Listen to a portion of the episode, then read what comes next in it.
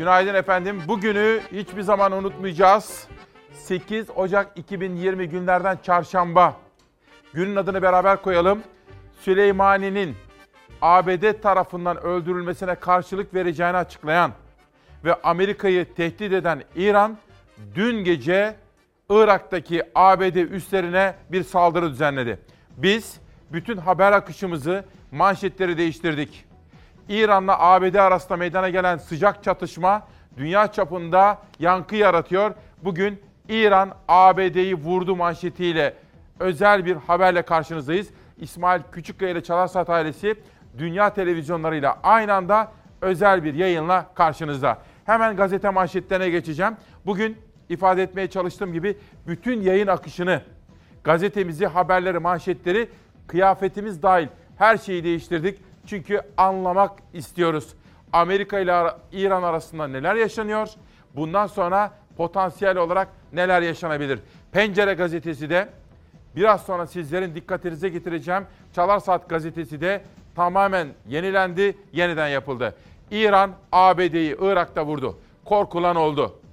İran dediğini yaptı. Kasım Süleymani'yi öldüren ABD'nin Irak'taki iki üstünü füzelerle peş peşe vurdu. Evet Türkiye'm 8 Ocak 2020 günlerden çarşamba tarih kitapları bugün yeniden yazılıyor. Ece ece ece ece al alan. İran, Kasım Süleymani'nin öldürülmesine karşılık verdiği Amerika'nın Irak'taki askeri üslerini onlarca füzeyle vurdu.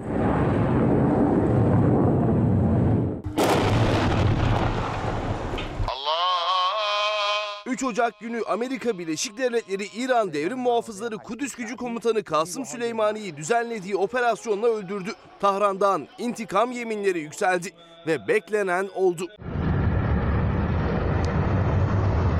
Gece saatlerinde Tahran yönetimi Şehit Süleymani adını verdiği operasyonu başlattı. Bizzat dini lider Hamaney'in yönettiği operasyonla Amerika Birleşik Devletleri'nin Irak'ta bulunan askeri üsleri hedef alındı. İran tarafından karadan karaya balistik füzeler ateşlendi.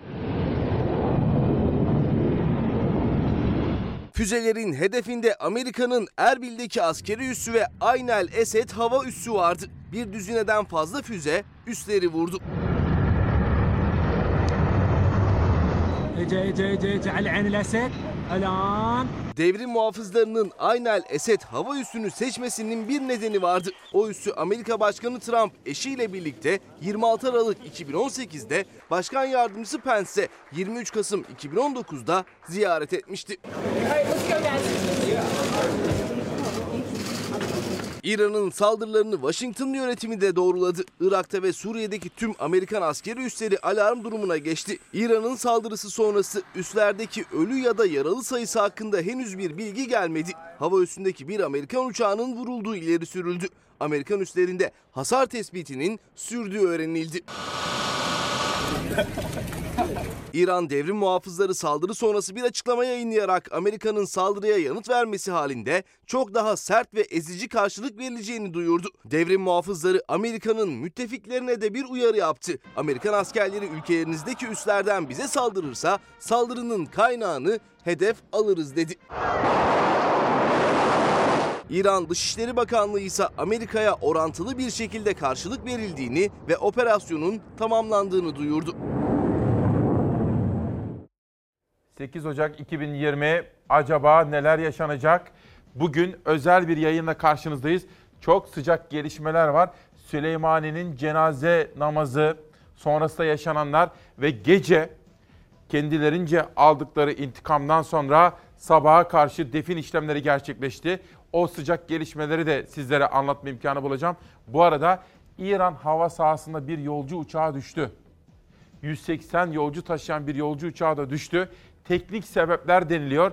Ekip arkadaşlarım o gelişmeyi de an be an takip ediyor. Hatta yönetmenim Serdar diyor ki görüntüleri geldi izleyelim, verelim. Evet, çok sıcak anlara denk geldi. İran'da Ukrayna Hava Yolları'na ait bir yolcu uçağı bu. Boeing 737 tipi bir yolcu uçağı. Kalkıştan çok kısa bir süre sonra teknik nedenler denildi. Düştü. Görüntüleri izliyorsunuz. İran Devlet Televizyonu'nun verdiği habere göre Ukrayna'nın başkenti Kiev'e gitmek üzere Tahran İmam Hümeyni Uluslararası Havalimanı'ndan havalanmıştı. Bu Boeing 737 tipi yolcu uçağı kısa süre sonra teknik arıza nedeniyle düştü. Düşmeden önce bir patlama meydana geldiğine dair de bilgiler var. Teknik sebep mi? Bilinmiyor. 180 yolcu taşıyordu. Arkadaşlarım bu gelişmeleri de dikkatle takip etmekteler. Ve şu bilgiyi de vereyim. ABD tarafından yapılan resmi açıklamaya göre Amerikan uçaklarının İran hava sahasını kullanması, Irak hava sahasını kullanması ikinci bir talimata kadar yasaklandı. Bölgede neler olup bittiğini bütün dikkatleriyle takip edeceğim. Pencereden bir başka sayfaya geçiyorum. Korkulan oldu, İran vurdu diyor. Bir sonraki gazeteye geçelim arkadaşlar. Bir sonraki gazete. Evet, korkulan oldu, İran vurdu. ABD'nin Irak'taki en güçlü iki üstüne 13 füzeyle saldırı. Acaba Trump ne yapacak? Ne diyecek? Ulusa sesleniş konuşması yapacak mı? Yapacaksa ne zaman yapacak? Her şey yolunda diye bir açıklama yaptı sosyal medya mesajıyla. ABD'nin Irak'ta 9 askeri üssü yaklaşık 6200 askeri olduğu biliniyor. Bütün dünya şu anda şunu konuşuyor. İran'la ABD arasında sıcak bir çatışma mı başladı? Dünya savaşına mı gider?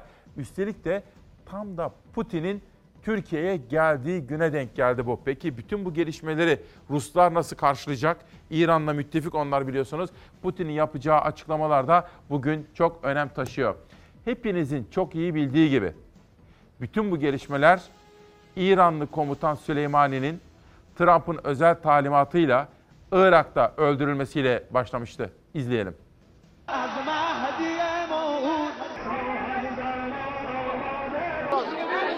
Süleymani'nin cenaze töreninde izdiham çıktı. Onlarca kişi öldü, yüzlerce İranlı yaralandı. İran, Amerika ordusu ve Pentagon'u terörist ilan etti. Cuma günü Bağdat'ta Amerika saldırısıyla öldürülen İranlı komutan Kasım Süleymani'nin cenazesi 4 günün sonunda memleketi Kirman'a getirildi. Cenazeyi yüz binler karşıladı. Şehrin dört bir yanına intikamı simgeleyen kırmızı bayraklar asıldı. Süleymani'nin hemşerileri öfkeliydi. Attıkları sloganlarla Tahran'a mesaj gönderdiler. Müzakere değil, intikam istediklerini bağırdılar. Öfke bir süre sonra faciaya dönüştü. İran'ın efsane komutanının tabutunu taşıyan araca yaklaşmak isteyen kalabalık izdama yol açtı. İnsanlar birbirini ezdi. En az 50 kişi öldü, 200'den fazla kişi yaralandı. İran parlamentosu da tarihi bir karar aldı. Hem Amerika ordusunu hem de Savunma Bakanlığı Pentagon'u terörist ilan etti. Amerika ise İran'ın tepkisini çeken bir uygulamaya gitti. Washington, Birleşmiş Milletler Güvenlik Konseyi'nde konuşma yapması planlanan İran Dışişleri Bakanı Zarif'e vize vermedi. Asker çekme krizi nedeniyle Amerika ve Irak arasında da ipler geriliyor. Parlamentodan Amerikan askerlerinin ülkeyi terk etmesi kararı çıkartan Irak eski başbakanı Abdülmehdi'den çok çarpıcı bir iddia geldi. Abdülmehdi, Çin'le yapılan ticaret anlaşması nedeniyle Amerika Başkanı Trump'ın kendisini ölümle tehdit ettiğini söyledi. 8 Ocak 2020 çok önemli tarihi bir kavşaktayız efendim. ABD'nin Trump'ın talimatıyla İranlı komutan Süleymani'yi Irak'ta öldürmesinden sonra meydana gelen gelişmeler ve İran'ın misilleme olarak Irak'taki ABD üslerine yaptığı saldırı. Ölü ve yaralı sayısı açıklanmıyor. ABD Başkanı Trump diyor ki şu anda hasar tespit çalışmaları yapıyoruz. ABD dünyanın en güçlü ülkesidir. En büyük askeri varlığıdır diyor. Kendi vatandaşlarını da sakinleştirmeye çalışıyor. Fakat bütün gelişmelerle bugün Amerika'dan canlı bağlantılarla İran ve Irak'ta meydana gelen gelişmeleri de gazete manşetleri ve sosyal medyadaki yansımalarıyla bugün konuşacağız. 8 Ocak 2020 İsmail Küçükkaya ile Hakikat Yolculuğu sosyal medya manşetleriyle devam ediyor. Bütün bunları efendim şöyle söyleyeyim. Sabaha karşı derleyip toparladık gece boyu. Çünkü akışımız değişti. Bu tarihi günün anlamını iyi görmek ve çözmek durumundayız. Ceyda Karan bir gazeteci. İran'ın düzinelerce füze fırlattığı El Asad'daki Amerikan üstünde ilk gelen haberlere göre 20 ABD askeri öldü. Bu ve başka pek çok bağlantıda Amerikan askerleriyle ilgili ölü ele geçirildiği belirtilen Amerikan askerleriyle ilgili farklı rakamlar var. ABD şunu söylüyor. Henüz resmi rakam açıklama yapılmıyor ve hasar tespit çalışmaları devam ediyor. Onu da söyleyelim. Amerikan medyası İran topraklarının vurulması takdirinde Dubai'yi, Birleşik Arap Emirlikleri ve İsrail'i hedef almakla tehdit etti. Yani şu, İran diyor ki biz misilleme hakkımızı kullandık. Eğer Amerika devam ederse saldırılara biz de başta İsrail olmak üzere Amerikan müttefiklerini vururuz diyor Fars medyasındaki haberlere göre. Pentagon yani ABD'nin Savunma Bakanlığı'ndan gelen bir açıklama saldırı İran'dan başlatıldı. Anbar ve Erbil üslerine 12'den fazla balistik füzeyle saldırı düzenlendi. Kuzey Irak'ta Erbil hava alanına da bir füze isabet ettiğine dair bilgiler var. Arkadaşlarım takip etmekteler efendim. O anlara götüreceğim şimdi sizi. İran Devrim Muhafızları Ordusu ABD'nin Irak'taki üstünü füzelerle vurdu. Tekrar etmek isterim. Bugün özel bir yayınla karşınızdayız. 8 Ocak 2020. İran misilleme amacıyla Irak'taki ABD üslerine bir saldırı gerçekleştirdi. تعرف تعرف تعرف انت يا ولد يا ابو الحسن يا علي يا علي يا ولد طب جواد يا ولد يا ابو الحسن يا جواد يا ولد لا اله الا الله لا اله الا الله اله الا الله على امريكان دير بالك دير بالك دير بالك يا ابو الحسن يا طب جوا جوا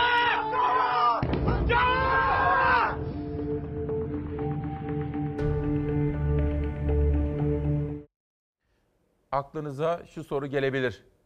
Hava savunma sistemi ne oldu?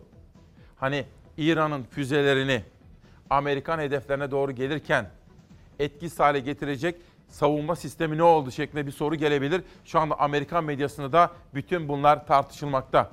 Peki şimdi ne olacak? Amerika başkanın talimatıyla İranlı generali Irak'ta vurdu. İran misilleme yapmak amacıyla Amerika'nın Irak'taki üslerini vurdu. Peki Trump şimdi ne yapacak? Trump hangi kararı verecek? CNN üst düzey bir Beyaz Saray yetkilisinin Trump şüphesiz ki bir misilleme yapacak dediğini aktardı. Çünkü bütün bunlar neden başladı? 2020 yılı Amerika için seçim yılı. Başkanın başı impeachment proses dedikleri azil süreciyle yani görevden alınıp alınmamasıyla dertte. Seçimi kazanıp kazanmayacağına dair de belirsizlikler var. Oray Eğin bugün Habertürk'teki yazısında işte bunun altını çiziyor. Geçmişte de pek çok ABD başkanının seçimleri kazanmak için savaş senaryosuna başvurduğunun altını çiziyor Habertürk yazarı Oray Eğin. Şimdi 2020'de Trump'ın da seçimi olacağına göre acaba ne yapacak? İşte bu CNN'deki üst düzey bir Beyaz Saray yetkilisinin açıklaması şüphesiz ki bir misilleme yapacak dedi. İranlar da diyorlar ki eğer şimdi Trump yeni bir çılgınlık yapar, misillemeyle karşılık verirse biz de o zaman misillemeyle karşılık veririz. Yani bu iş bir başladı mı o zaman dünya savaşına kadar gidebilir Allah muhafaza diyorum. Geçelim. CNN International en az 10 raketin, en az 10 füzenin El Asad üstüne, Irak'taki El Asad üstüne, Amerikan üstüne isabet ettiğini belirtiyorlar. Ve burada özellikle tabii komutanın öldürülmesinden sonra meydana gelen gelişmeler, özellikle Amerikan üssünün hasar tespit çalışmalarının devam ettiğine dair de Amerikan medyasında haberler var. Tekrar etmek istiyorum. İran, Irak'taki Amerikan üslerine saldırdı. Bugün bir önceki Cumhurbaşkanı Abdullah Gül de bu konularda bir konuşma yapmış. 1 Mart tezkeresinde o tezkere öncesinde Amerikalıları Irak konusunda uyarmış. Pandora'nın kutusunu açmayın demiş. Bugün Türk basınına yansıyan özel demecinde bir önceki Cumhurbaşkanı Gül'ün demecini de sizlere özetler halinde sunma imkanı bulacağım. ABD Temsilciler Meclisi Başkanı Pelosi, İran'dan şiddeti durdurmasını talep edilmesi gerek. ABD ve dünya savaşı kaldıramaz. Tabi Amerika'da seçim heyecanı da var. Demokratlar Trump'ı kendi siyasi ikbali için savaş çıkarmakla itham ediyorlar ve dünyanın da Amerika'nın da bir savaşı kaldıramayacağını çünkü dünyada bir dehşet dengesi oluştuğunu söylüyorlar. Bu arada şunun da altını çizelim. Dün akşam saatlerinde Rus lider Putin Suriye'den Esad'la görüşüp Türkiye'ye geldi. Bugün Türkiye'de. Bütün bu gelişmeleri de Türkiye'den takip ediyor Rus lider Putin. Türk Akım projesinde Cumhurbaşkanı Erdoğan'la birlikte onlar olacaklar. Putin haberi de önemli. Onu da sizlere anlatma imkanı bulacağım efendim. Bütün bu gelişmelere Putin ne diyecek? Irak'taki bir ABD üssü doğrudan İran devrim muhafızları tarafından vurulmuş. Vekil güçler kullanılarak hani buna proxy war diyorlar efendim. Doğrudan savaş değil de dolaylı yollarla savaş yapılıyordu. Ama artık doğrudan savaşa mı gidiyor? Amerika doğrudan İran topraklarını vurarak mı karşılık verecek? Bunu göreceğiz. Eğer öyle olursa bu bildiğiniz savaş demektir diyor Fatih Yaşlı. İki tarafta birbirini tehdit ediyordu. Fakat uluslararası ilişkilerde aslında özel ilişkilerde de böyledir. Tehdit bir yere kadar. Bir yerden sonra tehdit maalesef gerçekleşir.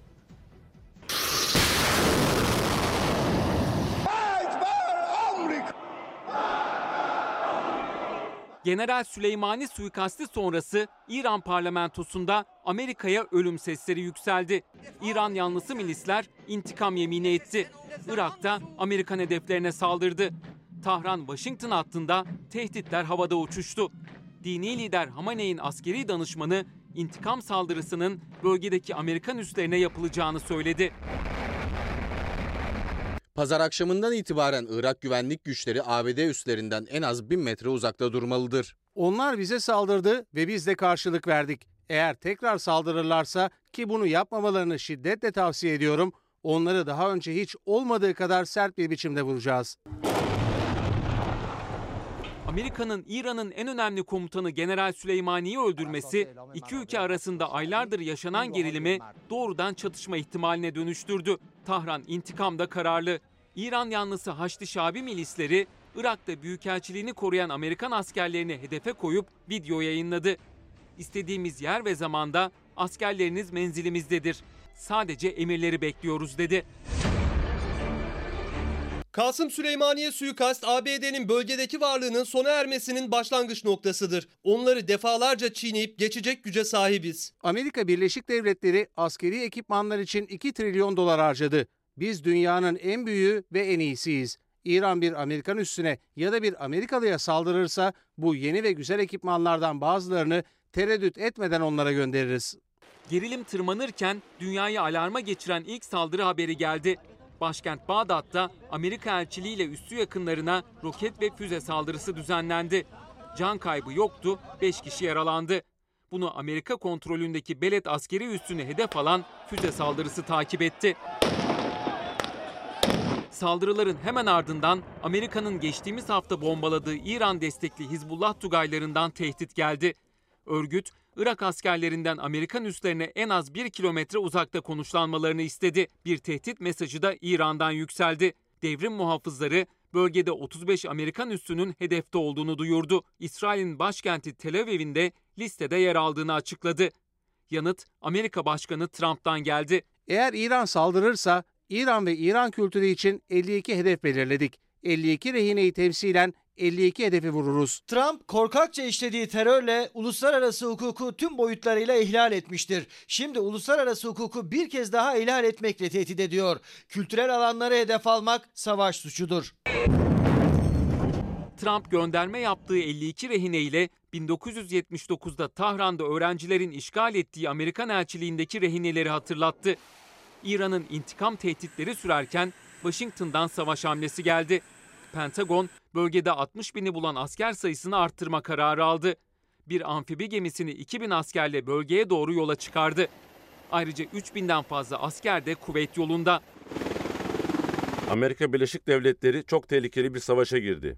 Artık bizim ağır cevabımızı beklemeleri gerekiyor. Amerika Birleşik Devletleri Tahran ile askeri çatışmaya girecek cesaretten yoksun. Amerika'da ise Başkan Trump'a tepki var. Washington ve New York'ta yüzlerce kişi sokağa çıktı. İran'la savaşa hayır dedi. Amerikan askerlerinin Irak'tan çekilmesini istedi. Sadece Amerika değil, İngiltere de bölgedeki varlığını artırıyor. Londra, İran'ın hedefindeki Hürmüz Boğazı'na iki savaş gemisi gönderme kararı aldı. Avrupa Birliği ise savaşı engellemek için son bir adım attı. İran Dışişleri Bakanı Cevat Zarif'i Brüksel'e davet etti. İran'ın dini lideri Ayetullah Ali Hamene'in askeri danışmanı Amerikan haber kanalı CNN'e konuştu. Washington'ın eylemleriyle orantılı bir cevabı kabul etmesi gerektiğini söyledi. İntikam cevabının hedefinde askeri üslerin olduğunu belirtti. Amerika ile savaş istemiyoruz ama gerekirse savaşırız dedi. Zeynep okula gideceğim abi ne diyorsun yorumunu alabilir miyim diye soruyor. Ramazan Arı İran ABD'yi vurdu asıl biz ne yapacağız diye soruyor. Mehmet Ceylan İsmail Bey bu bir danışıklı doğu- dövüş politikası mı diyor. Mehmet Bey öyle değil. Onu aştı. Başlangıçta öyleyse bile Pandora'nın kutusu açıldı. Bir önceki Cumhurbaşkanı Abdullah Gül, Gül böyle bir açıklama yapmış. Pandora'nın kutusu açılmasın diyor. Zeynep kardeşim de bana soruyor. Savaş her zaman kötüdür. Savaşı zenginler çıkarır. Ama savaşta yoksullar ölür efendim. Hep bunu bilir, bunu söylerim. Savaşa her zaman ben korku, kaygı ve endişeyle yaklaşırım. İşte sosyal medyadaki manşetler. Geçelim bakalım Fatih Yaşlı'dan sonra sırada ne var? Ergun Baban, ABD-İran savaşı Erdoğan için Washington'la ilişkileri düzeltmek için altın fırsat olabilir diyerek bambaşka bir bakış açısıyla yaklaşmış meseleye. Tabii Putin Türkiye'de. Bu önemli. Ve dün Suriye'deydi.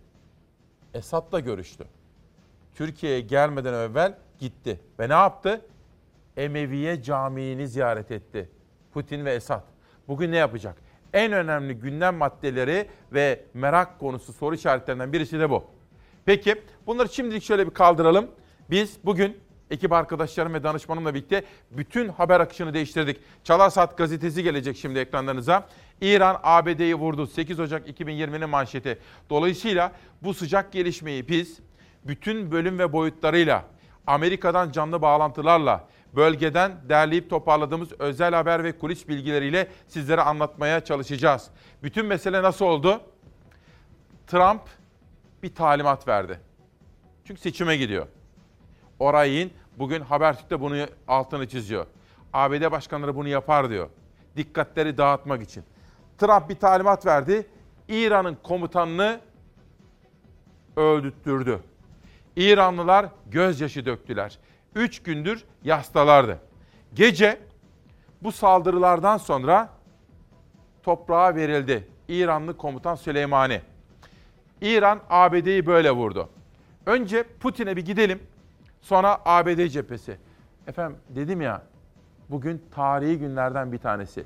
Sizlerden dikkatinizi istiyorum. Ben de olabildiği kadar sakin ama tempolu bir şekilde sizlere bütün gelişmeleri anlatacağım ki tarih kitaplarının yeniden yazıldığı bu tehlikeli kavşakta gelişmeleri an be an ve doğru şekilde analiz edelim. Önce Putin bütün bu gelişmeleri Türkiye'den izliyor. Rusya Devlet Başkanı Vladimir Putin Türk akım doğalgaz boru hattı açılışı için Türkiye'ye geldi. Suriye'deki temaslarının ardından dün akşam saat 9'da İstanbul'a ulaştı. Cumhurbaşkanı Erdoğan da kabine toplantısının ardından İstanbul'a geldi. İstanbul ziyareti öncesi Suriye'de Şam'daydı Putin. Beşar Esad'la Rus güçlerinin bulunduğu karargahta görüştü. Görüşme sırasında Rus medyasının servis ettiği fotoğraflarda dikkat çeken ayrıntılar vardı. Karargahtaki masanın üzerinde Türkiye'nin güneyini gösteren harita göze çarptı. Haritada mor alan Barış Pınarı Harekatı'nın yapıldığı bölgeyi gösteriyordu. Karargahtaki toplantı sonrası Putin'de Esad birlikte Emevi Camii'ni ve Rum Ortodoks kiliselerinden Meryemiye Katedrali'ni ziyaret etti. Dün Ankara'da Cumhurbaşkanlığı kabine toplantısı devam ederken Cumhurbaşkanlığı Sözcüsü İbrahim Kalın da basın toplantısı düzenledi. Putin'in Suriye ziyaretiyle ilgili yorumda bulundu. Sayın Cumhurbaşkanımızın Sayın Putin'le görüşmesi yarın e, Türk akımı programından önce e, olacak. Orada hem baş başa hem de heyetler arası bir görüşmeleri olacak. Tabii Sayın Putin'in Suriye ziyareti kendi tasarruf, tasarrufudur. Ee, biz ona bir şey diyemeyiz ama kendisinin gözlemleri bu konuda bazı değerlendirmeleri varsa bunları da Sayın Cumhurbaşkanımızla yarın e, paylaşacaktır. Rusya'nın doğalgazını Türkiye'ye ve Türkiye üzerinden Avrupa'ya iletecek Türk akım doğalgaz boru hattı bugün açılacak. Açılış programı öncesi iki lider bir araya gelecek. İkili görüşme sonrası Haliç Kongre Merkezi'nde yapılacak törenle açılış gerçekleşecek. Türk akım doğalgaz boru hattı Rusya'nın Anapa şehrinden Kıyıköy'e uzanan ve 935'er kilometre uzunluğundaki iki hattan oluşuyor. İlk hat Türkiye'ye gaz akışı sağlarken aynı kapasiteli ikinci hat üzerinden Avrupa'ya gaz gönderilecek. İran'ın Irak'taki ABD üslerine yaptığı saldırı ve İran ABD'yi vurdu. Bugün 8 Ocak 2020 özel yayında karşınızdayız. Nural Demirseren, İsmail Bey 3. Dünya Savaşı galiba çıkıyor diyor. Maalesef. Eğer bundan sonra da çılgınlığa devam ederlerse Pandora'nın kutusu açılmış olacak maalesef. Hüseyin Noyan, günaydın İsmail abi. Putin bu işin neresi duracak acaba? Bugün 7 ayrı köşe yazarından alıntılar yapacağım. Onlardan bir tanesi Sabah gazetesi yazarı Melih Altınok. Putin'in Trump'a cevabı ne olacak? Ben asıl onu merak ediyorum diyor Melih Altınok. Ve herkes İran'ın misillemesini beklerken ben en çok Putin'den gelecek hamleyi merak ediyorum diyor. Dün Suriye'de Esad'la buluşmadan önce basına yansıyan pozlarından pek de keyifli görünmeyen Rus lider bugün Türkiye'ye gelecek. Gece geldi. Putin bugün Cumhurbaşkanı Erdoğan'la bir araya geliyor. Bu tarihi gelişmeleri Türkiye'den izliyor. Putin'in ne dediği veya ne diyeceği veya ne yapacağı çok önem kazanıyor efendim. Bu arada şu bilgiyi de vereyim. Öğrenci kardeşlerim de okula gitmek üzere hazırlanıyorlar. Ne oldu İsmail abi bize anlat diyenler var. Bütün mesele Amerika için savaşa girmesi, Trump'ın İran için bölgesel nüfuzunu artırmak istemesi. Bu konuda biliyorsunuz İran'la Suudi Arabistan'da Yemen dahil çatışma içerisinde. Bir de Amerika ve İsrail için İran'ın nükleer yeteneklerini, nükleer silah geliştirme çalışmalarını durdurmak. Amerikalılar için en büyük öncelik bu. Çünkü İsrail'i tehdit altında görüyorlar ve İsrail'i o tehditten kurtarmak üzere İran'ın nükleer yeteneklerini vurmak istiyorlar. Bu da en önemli bilgilerden bir tanesi. Bunu aklımızın bir tarafına koyalım ama anlamak için okumaya devam edelim. Amber'in zaman bir görüş paylaşıyor. Neden? CNN, Trump ulusal sesleniş konuşması yapmaya hazırlanıyor. Beyaz Saray çevresindeki güvenlik önlemleri artırıldı. Trump kendisine yönelik de bir saldırı olabileceği endişesi taşıyor diyor uluslararası kaynaklar. Ama ulusal sesleniş konuşmasını erteledi deniliyor. Arkadaşlarım bunu da takip ediyorlar. Ancak sosyal medya mesajıyla her şey yolunda mesajı vererek Amerikan halkını sakinleştirmeye çalışıyor ABD Başkanı. Başkan Trump, siz Süleymani için canavar dediniz ama dostunuz Erdoğan şehit dedi şeklinde sorulan soruyu yanıtladı. Dün akşam böyle bir soruya muhatap olmuş ABD Başkanı. O da herkesin fikri kendini bağlar. Gözetmesi gereken bir kamuoyu var. Kendi açısından böyle bir sebebi olabilir. Bunu duyduğuma şaşırdım ama olsun önemli değil diyor. Voice of America'da böyle bir video dolaşıyor. Ama şunu da söyleyelim. Cumhurbaşkanı Erdoğan'ın Süleymani için şehit ifadesini kullandığına dair haberler bizzat Cumhurbaşkanı Sözcüsü Fahrettin Altun tarafından yalanlandı. Onun da altını çizelim efendim. Ne veriyoruz?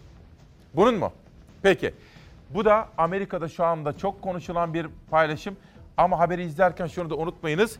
Profesör Fahrettin Altun, Cumhurbaşkanı'nın baş danışmanı ve sözcüsü bu iddiayı peşinen yalanladı. You call him a monster, but your friend Erdogan called him a martyr. What is your Well, that's everybody to each his own. I mean, I disagree 100%, and I'm sure he does too. But he has a public to take care of, and I guess that's for his own reason. But I'm actually surprised to hear that, but that's okay. Bir bilgiyi daha vermeliyim. CNN Türk Kanal D ortak yayınında Cumhurbaşkanı Erdoğan bu konuda bir soruyu yanıtlarken evet ABD Başkanı Trump'la konuştum. Süleymani'nin öldürülmesinden 4-5 saat önce konuştum ve ona İran'la ilişkiler konusunda itidal tavsiyesinde bulundum dedi.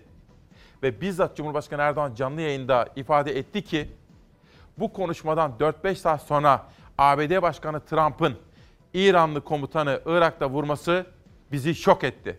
Bu sözlerde Cumhurbaşkanı Erdoğan'a ait efendim. Bunun da altını çizelim. Böyle parça parça puzzle'ları sakin sakin birleştirerek bu tarihi günün hakkını vermemiz gerekiyor.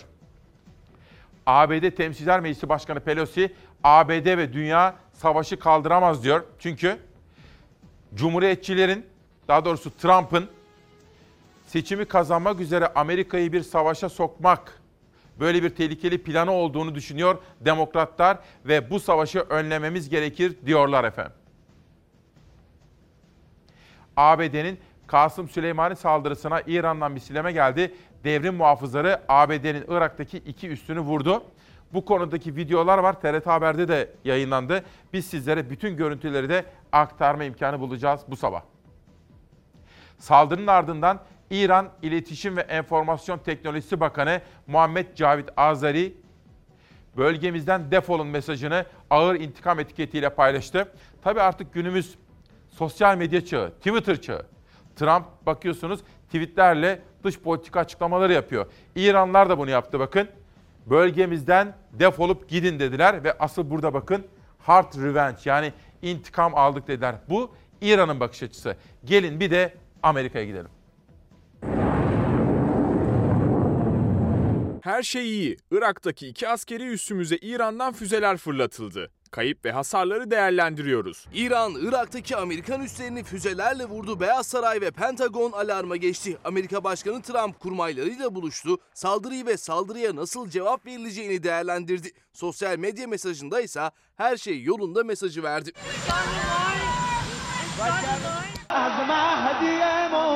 Devrim Muhafızları Komutanı Kasım Süleymani'nin öldürülmesi sonrası İran intikam operasyonu başlattı. Amerika'nın Irak'taki iki askeri üssüne bir düzineden fazla füzeyle saldırdı.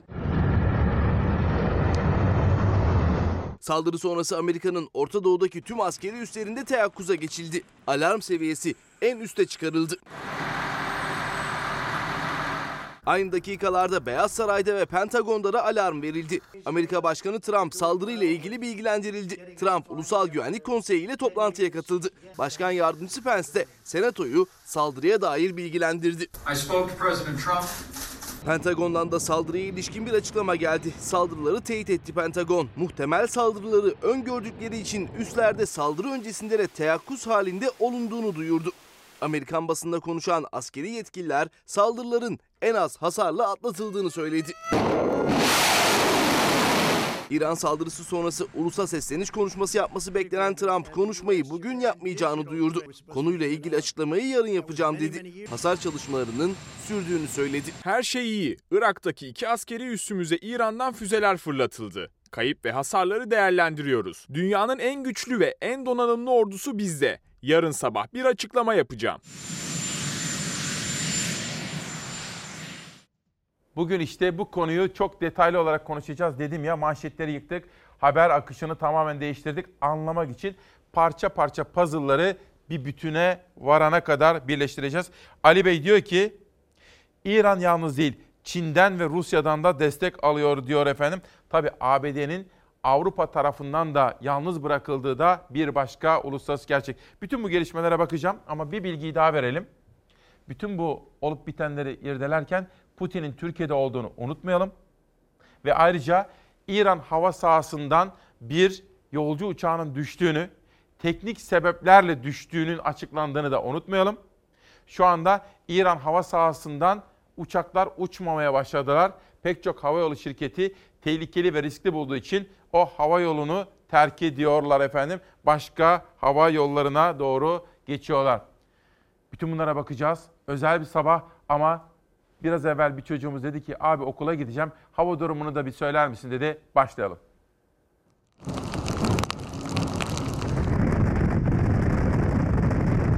Fırtınanın etkisi bugün de sürecek. Yağışlar Akdeniz bölgesinin doğusunda yine kuvvetlenecek. Kuvvetli yağış bugün Karadeniz bölgesinde de görülecek. İç kesimler ve doğudaysa kar etkisini artıracak. Bu sene kış yine geç geldi ama tam geldi. Önce haftalarca havanın soğuması ve yağmur beklendi. Sonra birden kış koşulları keskinleşti. Termometreler dibi gördü, rüzgar fırtınaya döndü, yağışlar kuvvetlendi. Bugün Akdeniz bölgesinin doğu kesimlerinde yine kuvvetli yağış görülebilir. Karadeniz bölgesinde de batı ve orta kesimlerde zaman zaman kuvvetli sağanak bekleniyor. Özellikle Marmara'nın doğusuyla batı Karadeniz'de kuvvetli yağmura dikkat. Karadeniz'in iç ve yüksek kesimlerinde ise yoğun kar şeklinde düşecek yağışlar. İç Anadolu bölgesi genelinde karla karışık yağmur bekleniyor bugün. Ancak yükseklerde yağış kar şeklinde düşecektir. Doğu Anadolu bölgesinde de dünden bugüne kar yağışı etkisini artıracak. Dünden bugüne sıcak sıcaklıklarda da düşüş var. Bugün hava salıya göre yurt genelinde 3-4 derece daha soğuk olacak. Bugün aynı zamanda Marmara bölgesinde ve Ege'de rüzgar yine sert esecek. Geçtiğimiz günlere göre şiddeti azalsa da Perşembe öğle saatlerine kadar rüzgar hayatı zorlaştırmaya devam ediyor batıda. İdo ve Budo yine iptal duyuruları yaptı. Bugün bazı Bandırma-Bursa seferleriyle İstanbul-Bursa arasındaki karşılıklı bazı seferlerin iptal edildiği akşam saatlerinde duyuruldu. Öte yandan fırtına Marmara'da bugün yine çatı pano uçmalarına, ağaç devrilmelerine sebep olabilir. Perşembe günü ise hava genel olarak sakinleyecek. Fırtına büyük ölçüde zayıflayacak. Akdeniz bölgesi genelinde günlerdir süren kuvvetli yağış yerini çok bulutlu bir gökyüzüne bırakacak. Benzer şekilde Marmara ve Karadeniz'deki yağış da zayıflayacak yarın. İç Anadolu ve Doğu bölgelerde ise Perşembe günü hafif kar bekleniyor. Çarşambadan Perşembeye iç ve Doğu kesimlerde sıcaklıklar 3-4 derece daha düşüyor. Evet bugün işte o tarih ve takvim yapraklarının değiştiği özel sabahlardan bir tanesi. Hava durumunu da okula gitmek üzere hazırlanan çocuklarımız için güncelleyerek sürekli sizlere vereceğim. En son sendika.org'daki Fars Haber Ajansı'nın İran füzeleri ABD'nin Irak'taki Ayn el Esad üssünü vuruyor şeklindeki haberi geçelim. Mesele şu. Bu bundan sonra nereye evrilir? Dünya savaşı çıkar mı? Türkiye'yi ilgilendirir mi? Etkiler mi? Bütün bunları da konuşmamız gerekiyor. İran bölgede ABD üslerine ev sahipliği yapan ülkeleri de uyardı. Biliyorsunuz Irak'ta devasa büyüklükte bir ABD üssü var. Aynı zamanda bizim ülkemizde de İncirlik'te bir üs var. İncirlik'te ABD üssü var. Her durumda İran'a karşı düşmanca ve saldırganca eylemlerin kaynağı hedef alınacaktır diyor. Bu da böyle bir paylaşım yaptı. Dileyelim ki itidal sağduyu ve akıl galip gelsin ve bu yangın daha da büyümeden burada sönümlensin. Ve bu da çok önemli. İran'ın Dışişleri Bakanı bazı açıklamalar yaptı. Sizlere biraz daha detaylandırarak onu da anlatacağım. Ama şu da ilginç. Düşünün. İran'ın Dışişleri Bakanı ki Batı dünyası tarafından da dikkatle takip edilen bir isimdir. Amerika'ya gitmesi gerekiyor. Çünkü Birleşmiş Milletler toplantısı var. Amerikalılar ona vize vermiyorlar. Bütün bunları da konuşacağız. Ama hava durumuna biraz daha yakından bakalım. Yurdun pek çok noktasından ard arda çığ haberleri geldi. Çığ Adana'da bir kişinin ölümüne sebep oldu. Adana'nın Pozantı ilçesinde maden ocağı yakınlarında çığ düştü.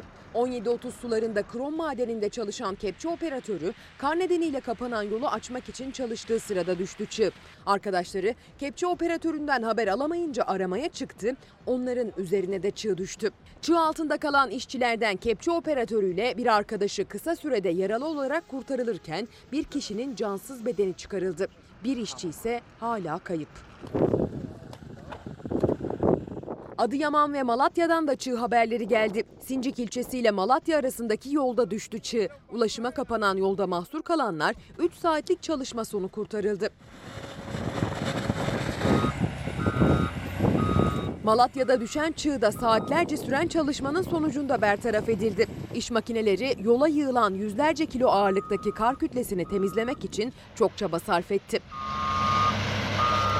Kar mağduriyeti sadece doğuda yaşanmadı. Batıda ve Akdeniz'de de yüksek kesimlerde yoğun kar etkili oldu.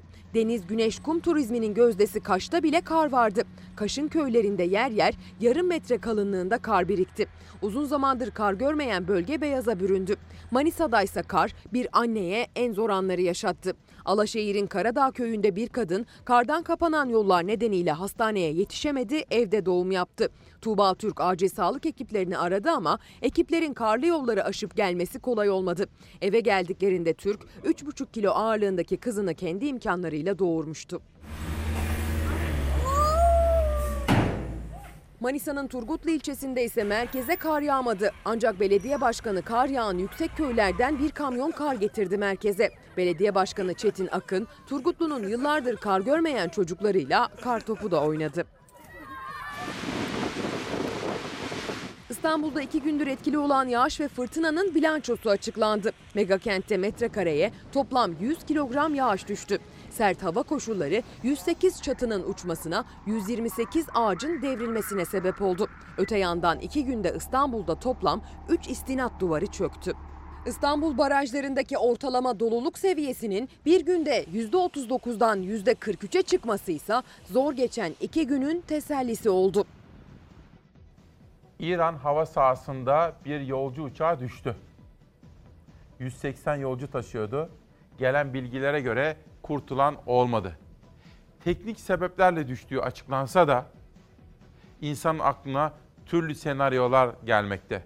Acaba bu yolcu uçağı düşürüldü mü? Nitekim ABD Başkanı Trump İran hava sahasını kullanılmasını Amerikan uçaklar için yasakladı. Ve şu anda pek çok başka ülkenin havayolu şirketi de İran hava sahasını kullanmadan yolculuklarını sürdürüyorlar. Arkadaşlarım bu gelişmeleri de takip ediyor. İran hava sahasında düşürülen ya da düşen yolcu uçağına dair gelişmeleri de sizlere aktaracağım. Amerikan tarafına bakmıştık. Şimdi İran tarafına bakıyorum. İran'ın Dışişleri Bakanı Cevat Zarif o diyor ki biz kendi savunmamız için gerekli ve uygun orantılı tedbirlerimizi alıyoruz ve bunu da nasıl yapıyoruz diyor. Uluslararası hukuka uygun olarak yapıyoruz diyor. Çünkü kendilerinin ve vatandaşlarının korkakça saldırılara maruz kaldığının altını çiziyor.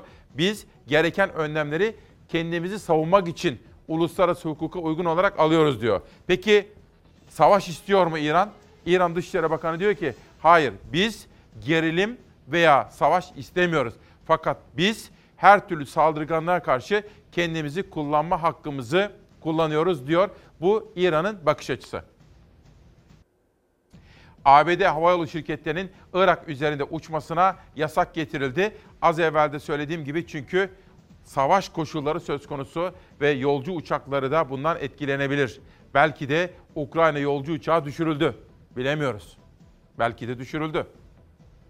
ABD CENTCOM 15 füze atıldığını duyuruyor.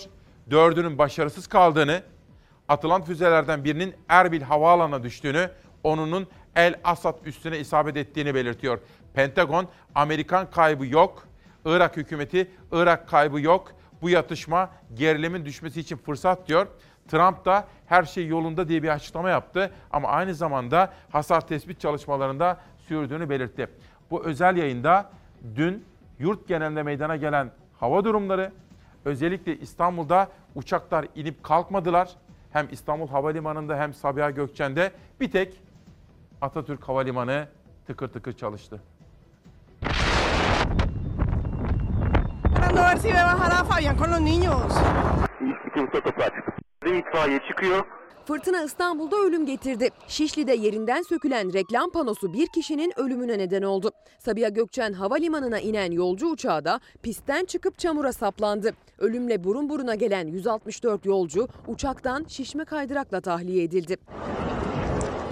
İstanbul iki gündür fırtınalı yağmurlu. En çok da hava ve deniz trafiği etkilendi. Birleşik Arap Emirlikleri'nden havalanan Pegasus Hava Yolları'na ait yolcu uçağı İstanbul Sabiha Gökçen Havalimanı'na fırtına eşliğinde indi. İnişin ardından uçak pistten çıktı, toprak alana saplandı. Sağlık gönderiyoruz. Ee, bir talebiniz var mı ek olarak? Ee, negatif efendim şu an iyi gözüküyoruz. O anlarda pilotla kule arasında bu konuşma yapıldı. Yolcular uçaktan hızlıca tahliye edildi. Yeni bir kaza olmasın diye uçuşlar iptal edilip havalimanı tüm uçuşlara kapatıldı. Sabiha Gökçen'in kapanmasıyla İstanbul Havalimanı üzerinde yaşanan yoğunluk radarda böyle görüntülendi. Seferlerin iptal edilmesinin ardından Sabiha Gökçen Havalimanı'nın içinde çok büyük bir yoğunluk yaşanıyor. Binlerce yolcu kuyruklar oluşturdu ve firma yetkililerinden bilgi almaya çalışıyor. Bavulumuzu bile almış değiliz. Akıbetimizin ne olduğunu da bilmiyoruz. Yığılma o kadar fazla ki saat 20'den sonra da hem Sabiha Gökçen Havalimanı'nı hem de yolcularını zor bir gece bekliyor. Dönüş biletimizle ilgili hiçbir bilgi alamıyoruz. Çağrı merkezleri cevap vermiyor. Gece 22 sularında uçuşlara kalınan yerden devam edilecek açıklaması yapılmıştı. Ancak gece saatlerinde yapılan açıklamayla uçuşların sabah saat 6'dan itibaren başlayacağı söylendi. Sabah saat 9 sularında pistten çıkan uçağın kurtarılması için tüm gün süren kurtarma çalışmaları gecede devam etti.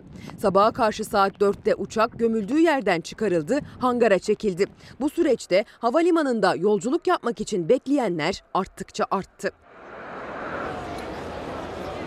Gece boyunca da etkiliydi fırtına. Bu görüntüde İstanbul Bahçeli Evler'den 5 katlı bir iş merkezinin çatısı rüzgara dayanamadı. Kamyonete malzeme yükleyen iki kişi çatıdan kopan parçaların altında kalmaktan son anda kurtuldu. Çatıları uçuran, ağaçları kökünden söken fırtınanın İstanbul'da perşembe gününe kadar sürmesi bekleniyor. 8 Ocak 2020 İran Süleyman'ın öldürülmesine misilleme yaptı ve Irak'taki ABD üslerine bir saldırı düzenledi. Irak önemli. Dün sizlere söylemiştim. Eski Genelkurmay Başkanı İlker Başbuğ da dikkatimizi çekiyordu. Hani cenazede karşılaştım. Hatırladınız mı? Dün söylemiştim. Irak önemli İsmail diyordu İlker Başbuğ. Bugün bir önceki Cumhurbaşkanı Abdullah Gül bir gazeteye bu konuda açıklamalarda bulunmuş. Yakaladık. Onun detaylarını sizlere anlatma imkanı bulacağım efendim. Bu arada Diyarbakır'da bir uçağımız düşmüştü. Bakın şimdi bir babanın ve bir ailenin evladını arayan vefası. Bakın değerli kardeşim bugün Türk Hava Yolları Diyarbakır uçağı faciasının 17. senesi 75 kişiyle birlikte bu uçağın düştüğü kazada maalesef 34 yaşında aslan gibi oğlum ikinci pilot Altuğum'da şehit olmuştu. Diyarbakır'daki uçak kazası Kemal Ulusu. Eşiyle birlikte her sabah bizimle birliktedir. Onun evladı da o uçak kazasında yaşamını yitirmişti. Ulus ailesine ve o kazada yaşamını yitiren 75 kişinin ailesine bir kere daha sabır dileklerinde bulunmak istiyorum. İşte her şeyin başlangıç noktası.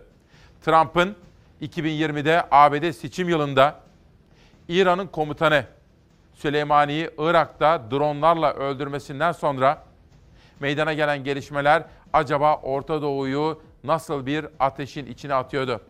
Dün İranlılar 3 günlük yas tuttukları komutanları Süleymani'nin cenaze merasimi için bir araya geldiler. Büyük olaylar çıktı, izdiham çıktı. 50'den fazla İranlı yaşamını yitirdi ve cenazenin defin işlemlerinin ertelendiği bildirildi İran Afet İşleri Bakanlığı tarafından. Beklediler, beklediler. Gece saatlerinde Irak'taki ABD üslerine saldırıyı yaptıktan sonra şimdi defni gerçekleştirebiliriz dediler. Allahu Ekber, Allahu Ekber. İzdiham nedeniyle iki kez ertelenen Kasım Süleymani'nin toprağa verilmesi İran'ın Amerikan üslerini vurmasının ardından gerçekleşti.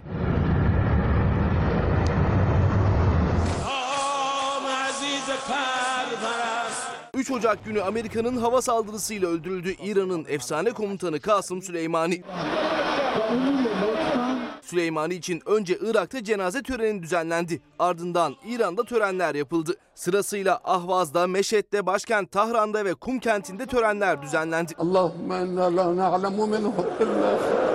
Dün Süleymani için son tören memleketi Kirman'da yapıldı. Törene on binlerce kişi katıldı. Ellerinde kırmızı savaş bayrakları vardı İranlıların. Süleymani için düzenlenen tören o kadar kalabalıktı ki izdiham çıktı. O izdihamda 56 kişi hayatını kaybetti. Defin işlemi iki kez ertelendi. Gece saatlerinde ise İran, Amerika'nın Irak'taki iki askeri üssüne saldırdı. Süleymani için intikam operasyonu düzenledi. Misilleme operasyonunda onlarca füze atıldı. Misilleme sonrası İranlılar izdihamlar sebebiyle gerçekleşemeyen defin işlemine başladı. İran Devlet Ajansı Süleymani'nin intikamının alınmasının ardından cenazenin toprağa verildiğini vurguladı.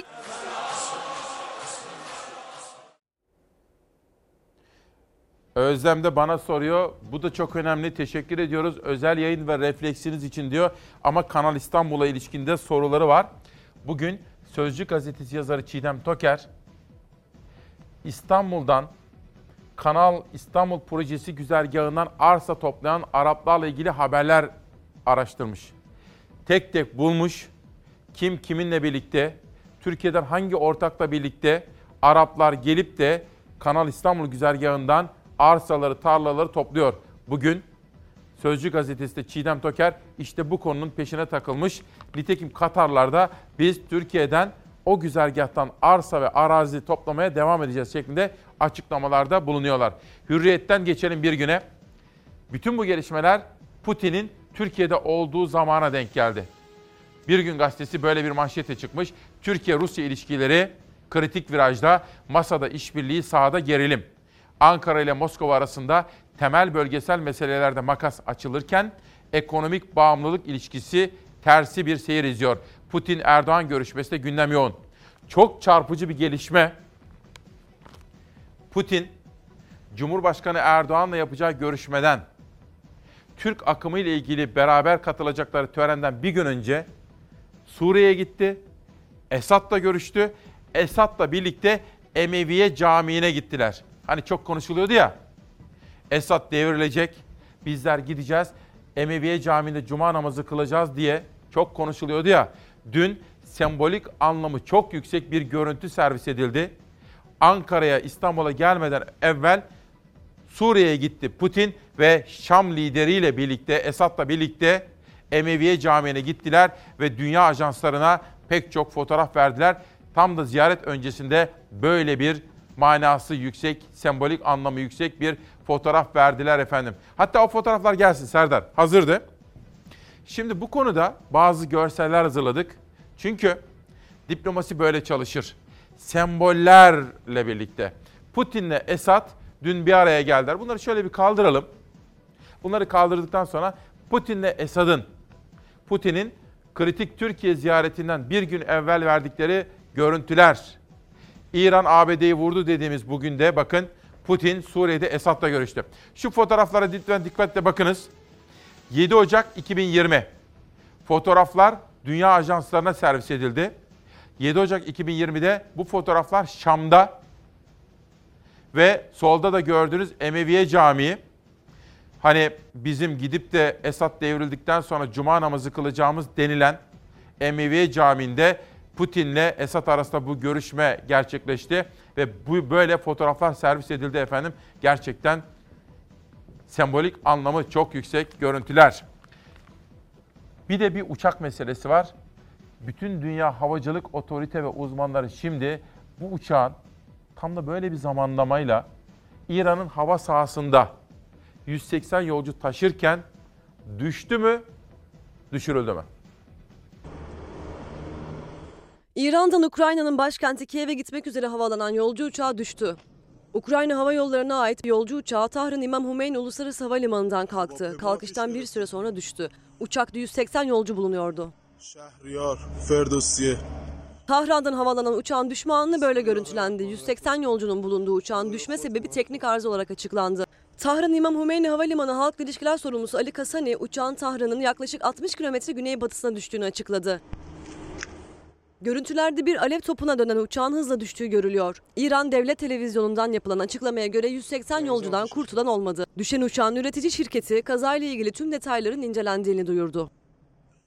Bütün ihtimaller göz önüne alınmakta efendim. 8 Ocak 2020 İsmail Küçükkaya ile Hakikat Yolculuğunda özel sabahlardan bir tanesiniz.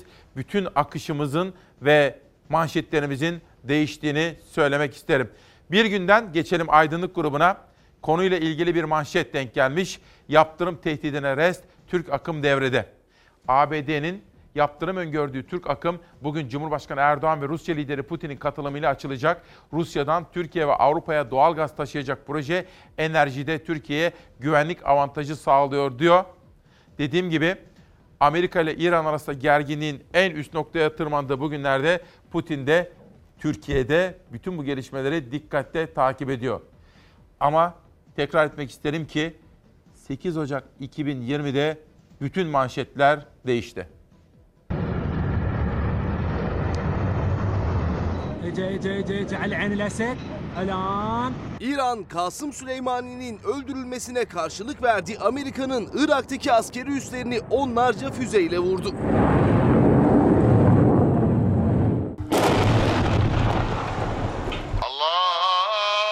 3 Ocak günü Amerika Birleşik Devletleri İran Devrim Muhafızları Kudüs Gücü Komutanı Kasım Süleymani'yi düzenlediği operasyonla öldürdü.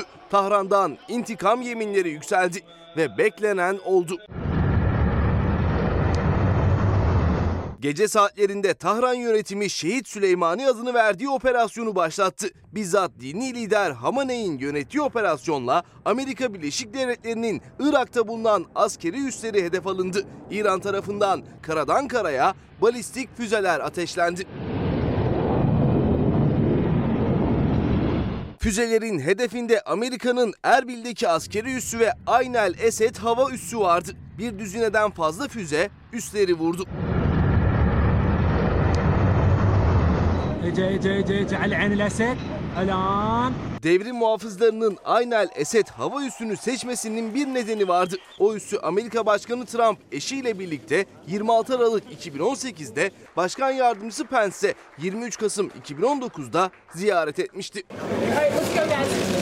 All İran'ın saldırılarını Washington yönetimi de doğruladı. Irak'ta ve Suriye'deki tüm Amerikan askeri üsleri alarm durumuna geçti. İran'ın saldırısı sonrası üslerdeki ölü ya da yaralı sayısı hakkında henüz bir bilgi gelmedi. Hava üstündeki bir Amerikan uçağının vurulduğu ileri sürüldü.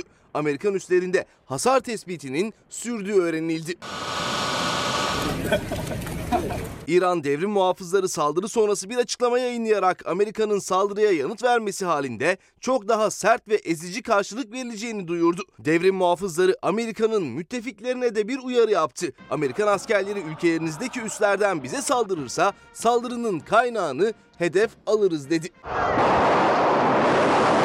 İran Dışişleri Bakanlığı ise Amerika'ya orantılı bir şekilde karşılık verildiğini ve operasyonun tamamlandığını duyurdu. Zekeriya şimdi ne olacak diye soruyor. Şu, eğer Amerika şimdi devam ederse saldırıya, İran'da İsrail'i, Dubai'yi, Hayfa'yı vuracağım diyor. Özellikle İsrail'i tehdit altında gösteriyor. İsrail'i vururuz diyor. Eğer Amerika devam ederse, İran'da İsrail'i vurursa işte dünya savaşı böyle gelir efendim. Aydınlıktan geçelim Sözcü Gazetesi'ne. Farklı gündem maddelerine de bir bakacağım ama Amerika ile canlı bağlantılarım da olacak efendim. Bakalım Sözcü Gazetesi bugün nasıl çıkmış? Araplar Kanal İstanbul'da 300 dönüm daha kapattı. Çiğdem Toker'in manşeti.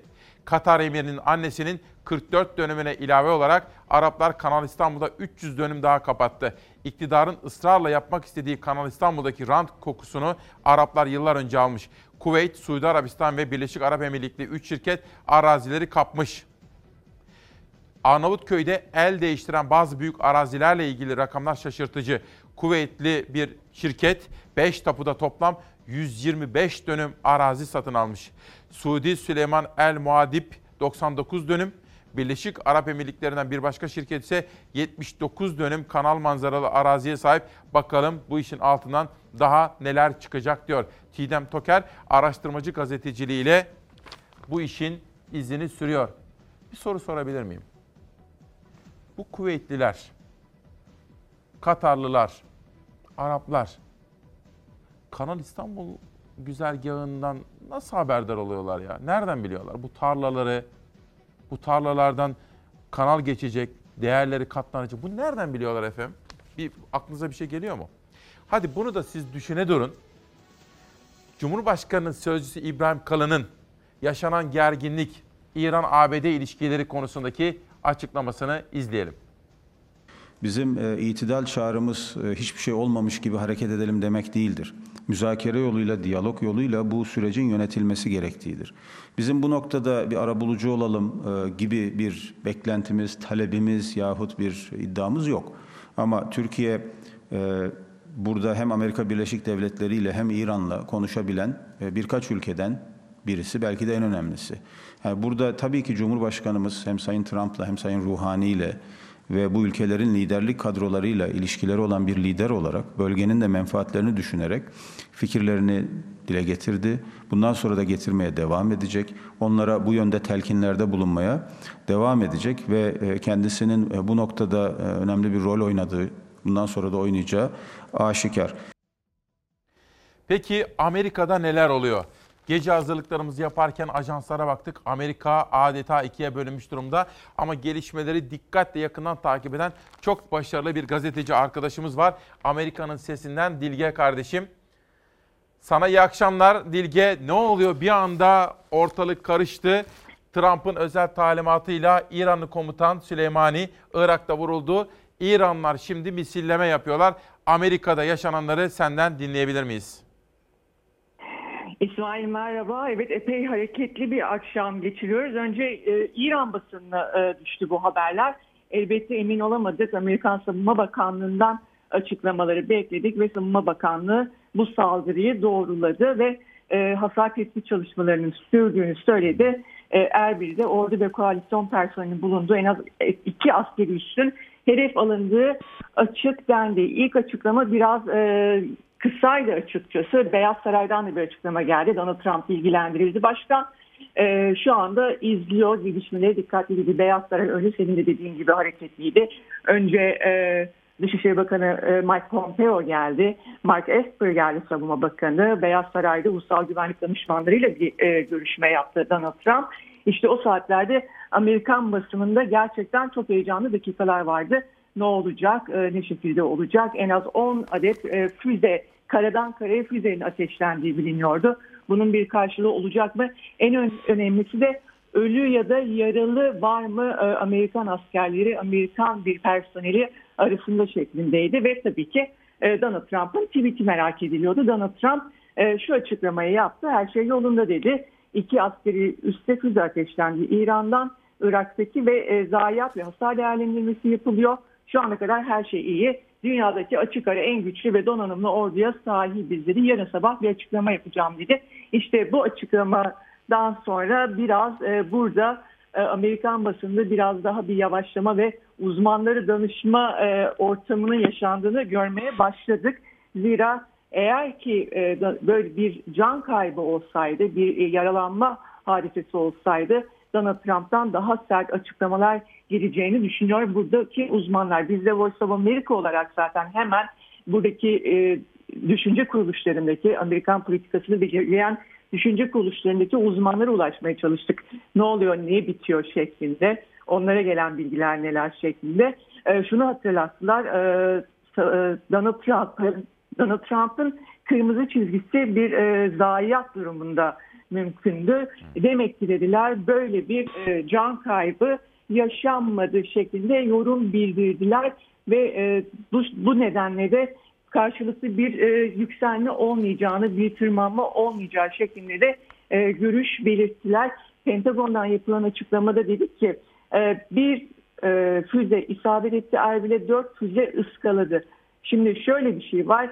Ee, İran'ın füzelerinin karadan karaya kısa ve orta menzilli füzelerinin çok isabetli olduğu biliniyor. İran istese bu e, hedefleri daha rahat vurabilirdi. Iskalamasının sebebi aslında e, amaçlı olabilir, e, kasıtlı olabilir. Bu şekilde İran bakın size büyük bir karşılık verdik. Can kaybı da yaşatabilirdik ama yapmadık. Siz bu işi e, tırmandırmayın biz de bu işi burada bırakalım mesajı verdi şeklinde uzmanlardan görüş aldık İsmail. Bir soru soracağım. Bugün Oray Yen'in yazısında da var. Şimdi Amerika 2020'de seçime gidiyor.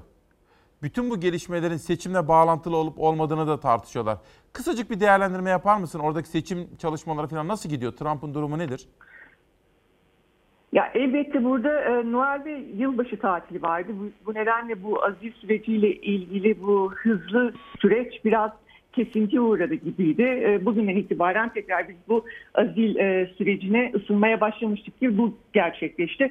Şimdi e, Amerikan başkanlarının seçim dönemlerinde savaşı bir koz olarak kullanması biraz artık e, eski moda kaçmaya Evet. başladı. Sonuçta senin de sürekli yayınlarını kullandığın gibi bir sosyal medya gücü var ve Amerikan halkı da daha fazla askerini oraya Orta Doğu'ya göndermek istemiyor. Böyle bir gerçek var. Yani e, bu durumun Trump'a bir e, puan kazandırıp kazandırmayacağını kestirmek gerçekten güç eski Amerikan başkanlarına göre.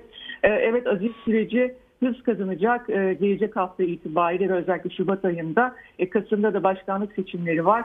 E, anketler genelde başa baş gösteriyor Donald Trump ama dediğim gibi tatil döneminde Beyaz Saray biraz yavaşlamıştı. Yeni yılla birlikte zaten İran'la ilgili gelişmeler yaşandı. E, şu anda seçimler biraz ikinci plana itilmiş gibi gözüküyor. Ama e, Donald Trump'ın e, bundan, bu durumdan bir puan toplayabileceğiyle ilgili uzmanlarla da görüşüyoruz dediğim gibi böyle bir olasılık görmüyorlar genelde. Bir şey daha sormak istiyorum. Gerçi sözlerinin arasından anladım ama doğru anlamış mıyım teyit etmek için soruyorum. Herhangi bir zayiat olmadığına dair bilgiler geliyor. Eğer bu bilgiler doğru ise yani yapılan saldırıda Amerikalılar zayiat vermediler ise artık bu kesilir gibi bir hava edindim, izlenim edindim sözlerinden doğru mu? Evet, evet burada böyle bir hava hakim. Amerikan basınında da öyle. Bizim ulaştığımız e, uzmanlar da aynı şekilde. Amerika ile İran bu işi daha fazla e, karşılıklı tırmandırmayabilir diyorlar. E, Amerika Orta Doğu'dan asker çıkıyordu. Şimdi tekrar bir ek asker gönderimi, 3500 asker gönderimi var ama şu yorumu da yapıyorlar. E, özellikle Kasım Süleyman'ın öldürülmesiyle ilgili. Bakın Amerika Orta Doğu'dan elini ayağını çekiyor gibi gözüküyor ama e, istihbaratının ve nokta atışlarının e, ne kadar güçlü olduğunu da e, bu Süleymaniye hava saldırısıyla nokta atışıyla gösterdi şeklinde e, yorumlar var. E, İran da bunun farkında elbette. İran ekonomik yaptırımların gölgesinde ve daha fazla savunma sanayine harcama e, yapmak istemeyebilir. İran için de protestolar var. İran halkı çok tepkili e, bu gelişmelere çünkü e, büyük bir enflasyonla savaşıyorlar. E, aç kalıyorlar, yemek bulmakta zorlanıyorlar. Öyle olunca e, hükümetlerinin e, bir savaşa girerek daha fazla ekonomik kaybı uğramasını da istemiyorlar. İşte İran e, Kasım Süleymaniye karşı 15 hedef 15 füzeyle iki hedef vurdu. Ama Amerikan üslerini doğrudan hedef almadı. Irak üslerini, Irak Evet, üsleri evet. doğrudan hedef aldı. E, devrim e, e, devrim muhafızlarından en son bir açıklama geldi. Evet biz Irak'taki e, üsleri vurduk ama Amerika bu işi daha fazla tırmandırırsa bu sefer e, Amerikan güçlerini doğrudan hedef alırız. E, gelin bu işi tırmandırmayın gibi de bir açıklama yaptı Aslında- devrim muhafızları e, dakikalar önce. O yüzden Evet, e, evet. bir Üçüncü Dünya Savaşı'na e, gitmeyiz e, yorumu hakim Amerika'da Aslında iki tarafta savaş istemiyor. İki tarafta kendi tabanını aslında biraz konsolide etmek istiyor. Son bir soru daha sorabilir miyim kısacık? Evet. General Süleymani'nin öldürülmesi kararını Trump tek başına mı verdi? Bu ortaya çıktı mı? Böyle açıklıyor ama. Yoksa Amerikan E, devletinin Trump'ın kararı özel Trump'ın özel emriyle e, ver, verdiği şeklinde e, haber ajanslarında ve haber kanallarında duyuyoruz. Ama e, ulusal güvenlik ekibiyle ve istihbarat e, ekibiyle mutlaka e, istişareleri olmuştur. E, son ama son kararı e, Trump vermiştir şeklinde e, açıklamalar görüyoruz burada. Peki çok teşekkür ediyorum. Voice of America'dan Dilge çok teşekkürler. İyi akşamlar size. Şimdi bugün önemli yazılardan bir tanesi. Sedat Ergin Abdullah Gül'le görüşmüş. Sabah hazırlıklarımızı yaparken bu da benim dikkatimi çekti. Okudum ve içinden analizler yaptım. 1 Mart 2003 tarihinde bir tezkere vardı biliyorsunuz. Amerikan askerlerinin Türkiye üzerinden Irak'a geçişine izin vermemişti Türkiye Büyük Millet Meclisi. O tarihlerde Gül Amerikalıları teskin etmeye çalıştığını, neler yaptığını anlatıyor Sedat Ergin'e. O dönemde savaşı önlemek için elimden geleni yaptım diyor. Ama Amerikalılara derken Pandora'nın kutusunu açmayın. Irak'ı mahvetmeyin. Eğer Irak'ta Pandora'nın kutusunu bir açarsanız sadece Irak parçalanmaz, Orta Doğu da bütünüyle sıkıntı çeker demiş. Ve o arada bakın bence tarih nitelikteki sözler. Önceki Cumhurbaşkanı Abdullah Gül Sedat Ergin'e diyor ki bu süreç içinde iki şeyi gözettim. Yani o 1 Mart tezkeresi sürecinde İki şeyi gözettim. Birincisi Türkiye'yi savaşın yol açacağı karışıklıkların ve intikam duygularının hedef haline getirmemek. Yani Türkiye'yi savaştan da korumak. İkincisi Türkiye'nin müttefiki ABD'nin öfkesini çekmemek. Bu ikisini yapmaya çalıştım. Bütün çabam bu şeklinde oldu diyor Abdullah Gül. Bugün çok konuşulacağını tahmin ettiğim Sedat Ergin'e verdiği röportajda. Şimdi farklı gündem maddelerine de şöyle bakalım. İfade etmeye çalıştığım gibi bugün özel günlerden, özel yayınlardan bir tanesi. Ve yerel gazete manşetlerine de şöyle bir bakmak istiyorum. Türkiye'de çünkü aynı zamanda ekonomi, üretici, esnaf, çevre sorunları, kadın cinayetleri gibi can alıcı, can yakıcı sorunlar var. Bakın Yeni Dönem Gazetesi'yle başlıyorum. Rakamlar ortada. Bursa'da Eylül 2018 Eylül 2019 arasında bir yıllık süreçte 26.450 kişi işsiz kaldı. Bakın sadece Bursa'da 78.105 olan Covid sayısı 76.000'e düştü diyor. Bursa'nın meselesi işsizlik. Bu arada Bursa Büyükşehir Belediyesi en borçlu belediye 30 milyon lira harcayarak ziyafetler çekilmiş. Dün Sözcü Gazetesi'nin haberiydi. Sosyal medyada kıyametler kopuyordu. O ordöv tabağında 17 çeşit meze varmış. 30 milyon lira harcamışlar tanıtım için. Neyi tanıttınız acaba? Türkiye'nin en borçlu belediyesi Bursa Büyükşehir. Ordu'ya geçelim. Ordu'dan Kanal İstanbul tedirginliği Karadeniz kuruyup biter. Kanal İstanbul Türkiye gündeminin bir numaralı maddesi halinde hükümet Kanal İstanbul yapmakta kararlı. Çevreciler ise eleştirilerini sürdürüyor. Kanal İstanbul'a bir tepki de Ordu'dan geldi. Çevre dernekleri tuzlu su ile tatlı suyun birleşmesiyle yaşam dengesinin alt üst olacağını ve Karadeniz'in kuruyup yok olacağını belirttiler denilmekte. İskenderun'a geçeceğim ama önce bir adalet manşeti. Dün size bir soru sormuştum. Zaman zaman soruyorum bunu. Bizim felsefemiz bir arada yaşamamızın en önemli teminatı nedir? Adalettir efendim. Yerel gazetelerin en sonunda bir geçelim. Adalet. Biz adil bir ülkede adalet manşetini heh, bulduk işte Aydın. Adalet arıyor. Aydın'da 4 yaşındayken geçirdiği vinç kazasında mucize şekilde hayata tutunan Suat Sezgin engelli kaldığı için çocukluğunu yaşayamadı. Kendisini engelli bırakan şoföre açılan tazminat davasının 14 yıldır sonuçlanmasını bekleyen Sezgin, tazminat davası sonuçlanır ve ameliyat olursam sağlığıma kavuşacağım dedi. Bu adalet manşetini izlerken bir bilgiyi daha vereceğim sizlere. Terör örgütü IŞİD'in saldırısında iki bacağını kaybeden bir kızımız Diyarbakır'da kayyum tarafından işten atıldı. O da adalet istiyor. O da adalet istiyor. Veya Berfin kızımız. Yüzüne tehlikeli madde attılar. Güya onu seven birisi tarafından.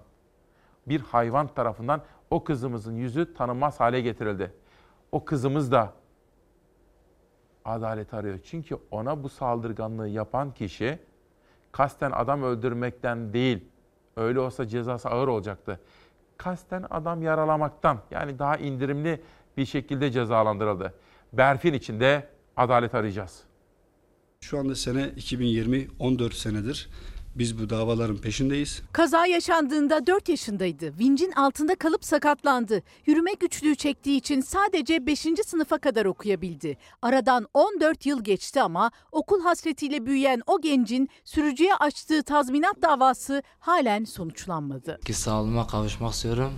Yarı, e, yarım kalan eğitime devam etmek istiyorum. 2006 yılıydı. Aydın'ın İncirliova ilçesinde yaşayan Sezgin ailesinin 10 çocuğundan biri olan Suat Sezgin 4 yaşında küçük bir çocuktu o zamanlar. Sokakta oyun oynadığı sırada aynı mahallede evi bulunan bir komşularının kullandığı vincin altında kaldı. Ağır yaralandı, 6 ay yoğun bakımda yattı. Hastaneden çıktığında ise artık engelli bir bireydi. Şu anda kardeşimin %51 engelli raporu var.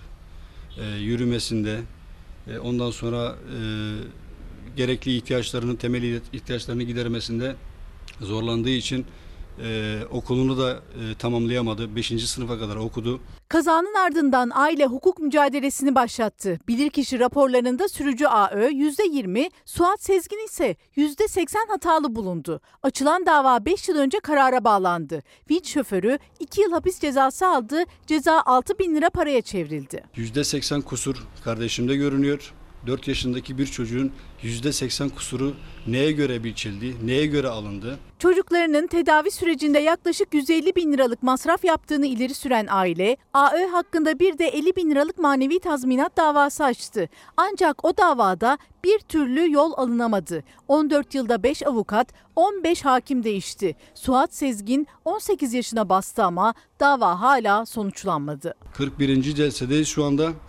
Ee, şu anda elimdeki olan tutanaklar, evraklar da zaten bunu gösteriyor. Davanın 42. celsesi önümüzdeki ay görülecek. Hukuk mücadelesi devam ederken Suat Sezgin için yeniden yürüyebilme umudu doğdu. Özel bir hastane 15 bin lira karşılığında Sezgin'e kalça kemiklerini yerine takabileceğini söyledi. Eğer bu ameliyat olursa kardeşim e, eski sağlığına kavuşabileceklerini bize söylediler. E, sadece bir 15 bin liralık bir maddi durumsuzluktan dolayı biz bu ameliyatı yapamıyoruz. Suat Sezgin'in en büyük dileği sağlığına kavuşup eğitim hayatına devam edebilmek. Adalet arıyoruz ve adalet arayanın sesi olmamız gerekiyor. Fakat ben bir hata yaptım yine. Bunu daha önce de yapmıştım. İkinci oldu. Bir daha yapmamam gerekiyor. Bu vahşilerden, bu canilerden bahsederken hayvan dedim yine. Hayvanlara ne kadar haksızlık. Hem editörüm Zeray hem de danışmanım Nihal Kemaloğlu aynı anda bana dediler ki hayvan demeyeceğiz. Bakın gelin. Bu 8.28'de danışmanımın Nihal Kemaloğlu'nu yolladı. Hayvan değil cani kişilik. Çünkü hayvanın ne suçu var? Hayvan böyle bir şey yapar mı? Aynı zamanda editörüm Zeray da bana bunu söyledi. Hayvan demeyeceğiz. Özür diliyorum. Bütün hayvanlardan da özür diliyorum. Cani kişilik. Cani kişilik. İşte bakın. Somut. Delili var ispatlı raporu var. Ayna gibi ortada. Bir cani. Berfin Özek davasında şok karar. Benim acılarımın karşılığı bu olamaz. İskenderun 1. Ağır Ceza Mahkemesi'nde görülen 19 yaşındaki Berfin Özek'e asitli saldırıda bulunarak sağ gözünü kaybetmesine ve yüzünün bir bölümünün erimesine neden olan Casim Ozan Çeltik davasında karar verildi. Sanık Çeltik'e 12 yıl 18 ay hapis cezası verildi. Yetmez. İskenderun Kanun Platformu da böyle söylüyor. Bu genç kızımızı, bu kardeşimizi bu hale getiren caninin kasten adam öldürmeye teşebbüsten ceza alması gerekmez miydi diye soruyorum. 9 kuşağında bunu da sizlere detaylı olarak aktaracağım. Avustralya'daki bir aydan fazla zamandır devam eden yangının en önemli sebebi iklim bozulması. Doğal hayatı mahvettik.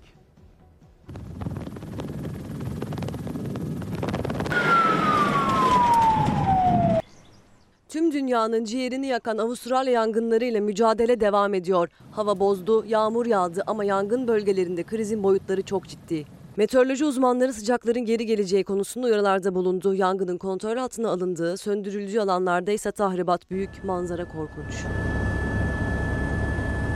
Avustralya 4 aydır cayır cayır yanıyor. Uzmanların yaptıkları açıklamalar endişeleri daha da artırdı. Açıklamalara göre Avustralya için en kötüsü henüz gelmedi. Avustralya yüzyılın en sıcak mevsimini yaşarken yangınlar önüne geçilemez boyutlara ulaştı. Milyonlarca hektar alan küle döndü. Ölü sayısı 25'e çıktı. Başbakan Scott Morrison yangınlardan etkilenen bölgelere ve mağdurlara 1,5 milyar dolar ayırma sözü verdi. Ancak Başbakan Morrison çok büyük güven kaybetti. Küresel iklim krizini ciddiye almamakla suçlanan Avustralya Başbakanı önümüzdeki aylarda daha ağır bedel ödeyeceğiz açıklamasında bulundu. Aylar geçti. Özellikle Tazmanya Adası ve Victoria eyaleti için konuşmak gerekirse Ocak ve Şubat ayları daha zor bir sezon geçirecek. Daha gidecek çok yolumuz var. Üzülerek söylemeliyim ki bu facianın bedeli daha da artacak. Avustralya için korkutan tabloyu iklim bilimleri üzerine araştırmalar yapan Profesör Neville Nichols paylaştı. Profesör Nichols en kötüsü gelmedi dedi. Hortum felaketlerine dikkat çeken bilim insanı Şubat aylarının başında sıcaklıkların daha da artacağını belirtti. 8 Ocak 2020'nin manşeti değişmişti. Bugün İran ABD'yi vurdu dedik. Bütün mesele aslında güç savaşları bir de Irak. Sizlere siz hani dün söylemiştim ya Yücel Çelik'in cenaze merasiminde İlker Başbuğ'la karşılaştığımı ve Irak meselesinin ne kadar yaşamsal önemde olduğunu söylüyordu İlker Başbuğ. Amerikalılar Irak'tan çekilecekler mi? Bağdat yani Irak'ın merkezi hükümeti Amerikalılara çekilin dedi. Çekilin dedi ama Amerikalılar nereye çekilecekler? Dün oradaki Kürdistan yerel yönetimiyle bir görüşme yaptı Pompeo. Askerlerini Kürdistan yerel yönetimine doğru yığınak yapacağına dair bilgiler var efendim. Günün manşetlerini tekrar etmek istiyorum. ABD havayolu şirketlerinin Irak üzerinde uçmasına yasak. Çünkü İran üzerinden geçerken bir Ukrayna yolcu uçağı düştü veya düşürüldü. Şu anda havacılık otoriteleri bu sorunun yanıtını arıyorlar. ABD CENTCOM'dan bir açıklama 15 füze atıldı, 4'ü başarısız. Biri Erbil Havaalanı'na onu El Asad üstüne isabet etti ve Pentagon Amerikan kaybı olmadığını söylüyor ama bir dakika, bir dakika. İran diyor ki resmi bir açıklama yaptı az evvel, bir iki dakika önce 80, 80 mi? 80 ABD'linin öldürüldüğünü söylüyor İran. Trump da oradaki hasar tespit çalışmalarının devam ettiğini söylüyordu. Ama dünya televizyonlarıyla eş zamanlı olarak şu bilgiyi verelim. İranlıların iddiası Irak'taki ABD üslerine yapılan saldırıda 80 ABD'linin öldürüldüğü şeklinde efendim. Geçelim. Şimdi bir haber vereyim size. Hani başbuğun da söylediği gibi bütün mesele Irak'ın geleceği ne olacak? Amerikan askerleri Irak'ta ne yapacaklar?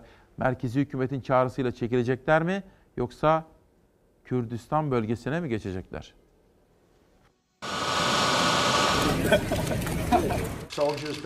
Amerika Birleşik Devletleri Irak'tan çekilmiyor. Irak parlamentosu Amerikan askerlerinin ülkeden çıkarılması yönünde karar aldı. Trump çekilme yok, Irak'ta kalacağız dedi. Iraklılar İran'ın ülkelerini karıştırmasını istemiyor. Amerika Birleşik Devletleri'nin Irak'ta İranlı komutan Kasım Süleymani'yi öldürmesinin ardından Irak'ta Amerikan askerlerinin varlığı tartışma konusu oldu. Irak parlamentosu yaptığı oylamayla Amerikan askeri güçlerinin ülkelerinden çıkmasını istedi. Amerika Başkanı Donald Trump, Irak Meclisi'nin kararı sonrası Bağdat'ı yaptırımlarla tehdit etti. Kameralar karşısında ise Irak'tan çekilmeyi düşündüğünü ama doğru zamanın şimdi olmadığını söyledi. Bir noktada Amerika Birleşik Devletleri kuvvetlerini Irak'tan çekme isteğim var. Ancak şimdi geri çekmek Irak'ta yaşanabilecek en kötü şey. Günün sonunda Amerika Birleşik Devletleri Irak'ın kendi güvenliğini tesis etmesini istiyor. Trump, Irak'tan çekilmeme gerekçesi olarak İran'ı gösterdi. Amerika'nın Irak'ta askeri varlığının süreceğini vurguladı. Irak'tan çekilirsek İran için alan açmış olacağız. Amerika Birleşik Devletleri Irak'tan çekilmiyor. Tekrar etmek isterim. Köşe yazılarına baktığım zaman Sedat Ergin'in bir önceki Cumhurbaşkanı Abdullah Gül'le Irak, Irak'taki 1 Mart tezkeresi, Türk-Amerikan ilişkileri ve Pandora'nın kutusu. Bu konulardaki sözleri önemli Sedat Ergin'de. Melih Altınok Sabah gazetesinde bugün dün akşam Türkiye'ye gelen Rus lideri Putin'in ne diyeceğini, ne yapacağını sorguluyor. Önemli ve anlamlı bir sorgulama. Zira Putin bu kritik önemdeki gelişmeleri Türkiye'de takip ediyor şu anda ve bugün Cumhurbaşkanı Erdoğan'la birlikte Türk akımı projesine katılacak efendim. Putin'in ne dediği, ne diyeceği büyük önem taşıyor. Razi Canıkligil, Pompeo'dan bir alıntı. Pompeo, Kürdistan Bölgesel Hükümet Başbakanı Barzani'yi arayarak Erbil'de dahil olmak üzere Irak hava üssüne İran füze saldırıları hakkında bilgi verdi diyor efendim. Gelen bilgiler doğru ise Amerika Bağdat'ın yani merkezi hükümetin çağrısıyla askerlerini çekerken Barzani bölgesinde konuşlanacakmış. Zaten Trump ne dedi? Çok büyük bir askeri üs yaptık o bölgeye, Irak'a dedi ve buradan çekilemeyiz demişti. Bugün çok önemli bir gün. Az evvel ifade ettiğim gibi Trump da Türkiye'ye geldi. Hasan Doğan'ın paylaşımı. Büyükelçi Hasan Doğan diyor ki, büyük iş. 935 kilometre uzunluğundaki dev proje Türk akımı Erdoğan, Putin, Vučić ve Borisov'un katılacağı törenle açılıyor ve bunu İngilizce olarak da paylaşmış Hasan Doğan. Şöyle bir baktığım zaman da Türk akımı ilk gaz akışı için hazır diyor ve 8 Ocak'ta bugün resmi açılış töreni yapılacak. Rakamlar var ve grafikler çizilmiş Anadolu Ajans'tan alıntılanarak ve bugün işte böyle bir tören düzenlenecek efendim. Şu gelişmelere yani İran'la Amerika arasında yaşanan bu tarihi nitelikteki gelişmelere biraz daha yakından bakalım ki parçaları tek tek birleştirelim ve bir bütünü hep beraber görelim, anlayalım.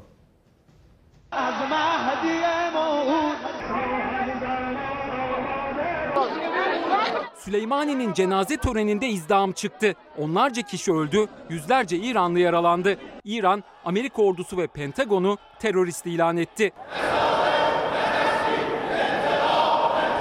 Cuma günü Bağdat'ta Amerika saldırısıyla öldürülen İranlı komutan Kasım Süleymani'nin cenazesi 4 günün sonunda memleketi Kirman'a getirildi. Cenazeyi yüz binler karşıladı. Şehrin dört bir yanına intikamı simgeleyen kırmızı bayraklar asıldı. Süleymani'nin hemşerileri öfkeliydi. Attıkları sloganlarla Tahran'a mesaj gönderdiler. Müzakere değil, intikam istediklerini bağırdılar. Öfke bir süre sonra faciaya dönüştü. İran'ın efsane komutanının tabutunu taşıyan araca yaklaşmak isteyen kalabalık izdama yol açtı. İnsanlar birbirini ezdi. En az 50 kişi öldü, 200'den fazla kişi yaralandı. İran parlamentosu da tarihi bir karar aldı. Hem Amerika ordusunu hem de Savunma Bakanlığı Pentagon'u terörist ilan etti. Amerika ise İran'ın tepkisini çeken bir uygulamaya gitti. Washington, Birleşmiş Milletler Güvenlik Konseyi'nde konuşma yapması planlanan İran Dışişleri Bakanı Zarif'e vize vermedi. Asker çekme krizi nedeniyle Amerika ve Irak arasında da ipler geriliyor. Parlamentodan Amerikan askerlerinin ülkeyi terk etmesi kararı çıkartan Irak eski başbakanı Abdülmehdi'den çok çarpıcı bir iddia geldi. Abdülmehdi, Çin'le yapılan ticaret anlaşması nedeniyle Amerika Başkanı Trump'ın kendisini ölümle tehdit ettiğini söyledi. İşte böyle zor zamanlarda şairimizin dediği gibi Atilla Çınar'ın sabahlara tutunuyoruz. Sabahlara tutunuyoruz. Erkenden kalktık, hazırlıklarımızı yaptık ve bütün akışı değiştirdik. İzin verirseniz şu gelişmeleri birazcık daha yakından takip edeyim. Ekip arkadaşlarım ve danışmanımla da konuşayım. Bu özel sabahın hakkını vermeye çalışalım. Bütün akışımız değişti. Birkaç kitap tanıtımı da yapmama müsaade ediniz. Ferhan Şensoy, çok değerli bir tiyatro insanı. Gece Deste imzalayarak bana yollamış Ferhan Bey'i de sevgi ve saygıyla selamlıyorum buradan. Aybüke Önür, çürüyen kalpler daima sessiz olur diyor. Kalbiniz çürümesin efendim ya da kalbiniz kurumasın. Profesör Doktor Türkkaya Ataöv, Amerikan emperyalizmi, doğuşu ve gelişimi bana da imzalayarak yollamış kitabı. Atatürk ve Seymen Alayı Enver Behnan Şapolyo Çankaya Belediyesi yayınları. Bir de Bergama'dan gelen bir kitap vardı efendim. Onu da sizlere gösterelim. Ali İhsan Tüter. O da Bergama'nın Görsel Tarihi isimli kitabını bana yollamış. İzin verirseniz yerli ve yabancı kaynaklara bakıp bu sabahın hakkını vermek üzere aranıza geri geleceğim. Bu işte o özel sabahlardan bir tanesi. Takvim yapraklarında yazılacak, tarih kitaplarında yazılacak sayfalardan bir tanesi. O nedenle biz de İsmail Küçükkaya ile Çalarsat ailesi olarak yayın planımızı ve akışımızı değiştirdik. Günün adını şöyle koyuyoruz. Manşeti böyle atacağız. 8 Ocak 2020 günlerden çarşamba İran ABD'yi vurdu. Trump'ın özel talimatıyla İranlı komutan Süleymani Irak'ta vurulunca İran misilleme amacıyla gece yarısında bir karar verdi. Irak'taki ABD üslerine saldırı düzenledi. İran'ın iddiasına göre 80 Amerikalı bu saldırıda öldürüldü. Bu konudaki haberler, manşetler ve özel dosyalarımız sizinle birlikte olacak. Ama yönetmenim Savaş'tan şöyle bir rica etsem de dışarıyı görsek acaba bu soğuk havalarda, bu yağışlı havalarda Türkiye'yi nasıl bir hava durumu bekliyor? Özel haberlere geçmeden önce hava durumuna bakıyoruz.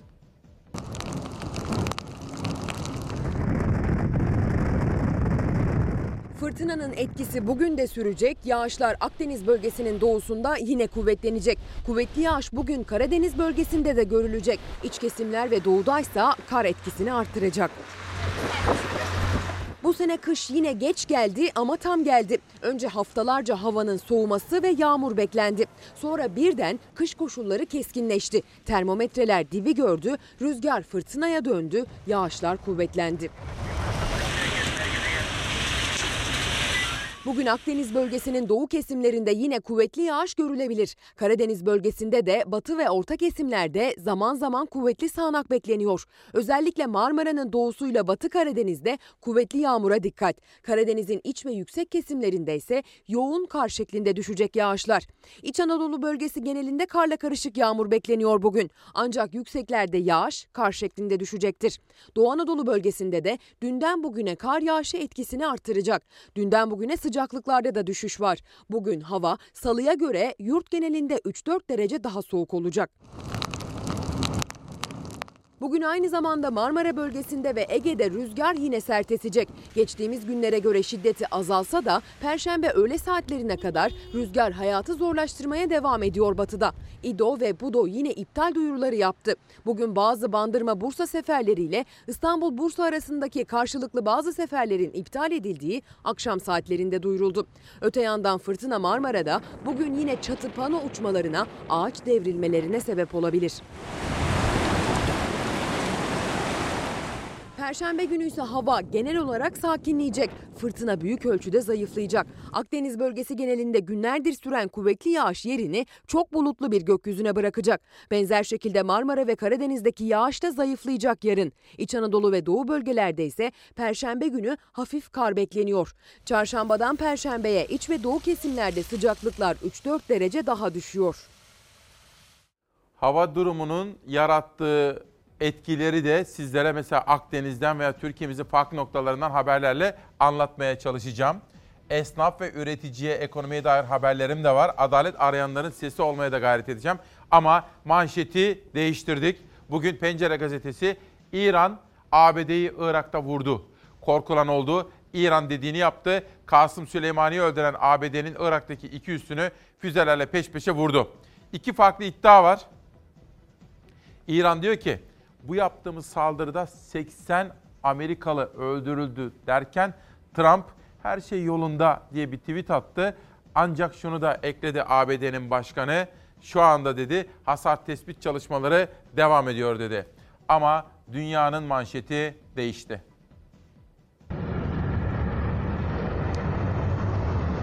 اجا اجا اجا اجا على عين الاسد Alan. İran Kasım Süleymani'nin öldürülmesine karşılık verdi. Amerika'nın Irak'taki askeri üslerini ondan fazla füzeyle vurdu. İran devlet televizyonu saldırıda 80 Amerikalının öldürüldüğünü duyururken Pentagon kaybımız yok açıklaması yaptı.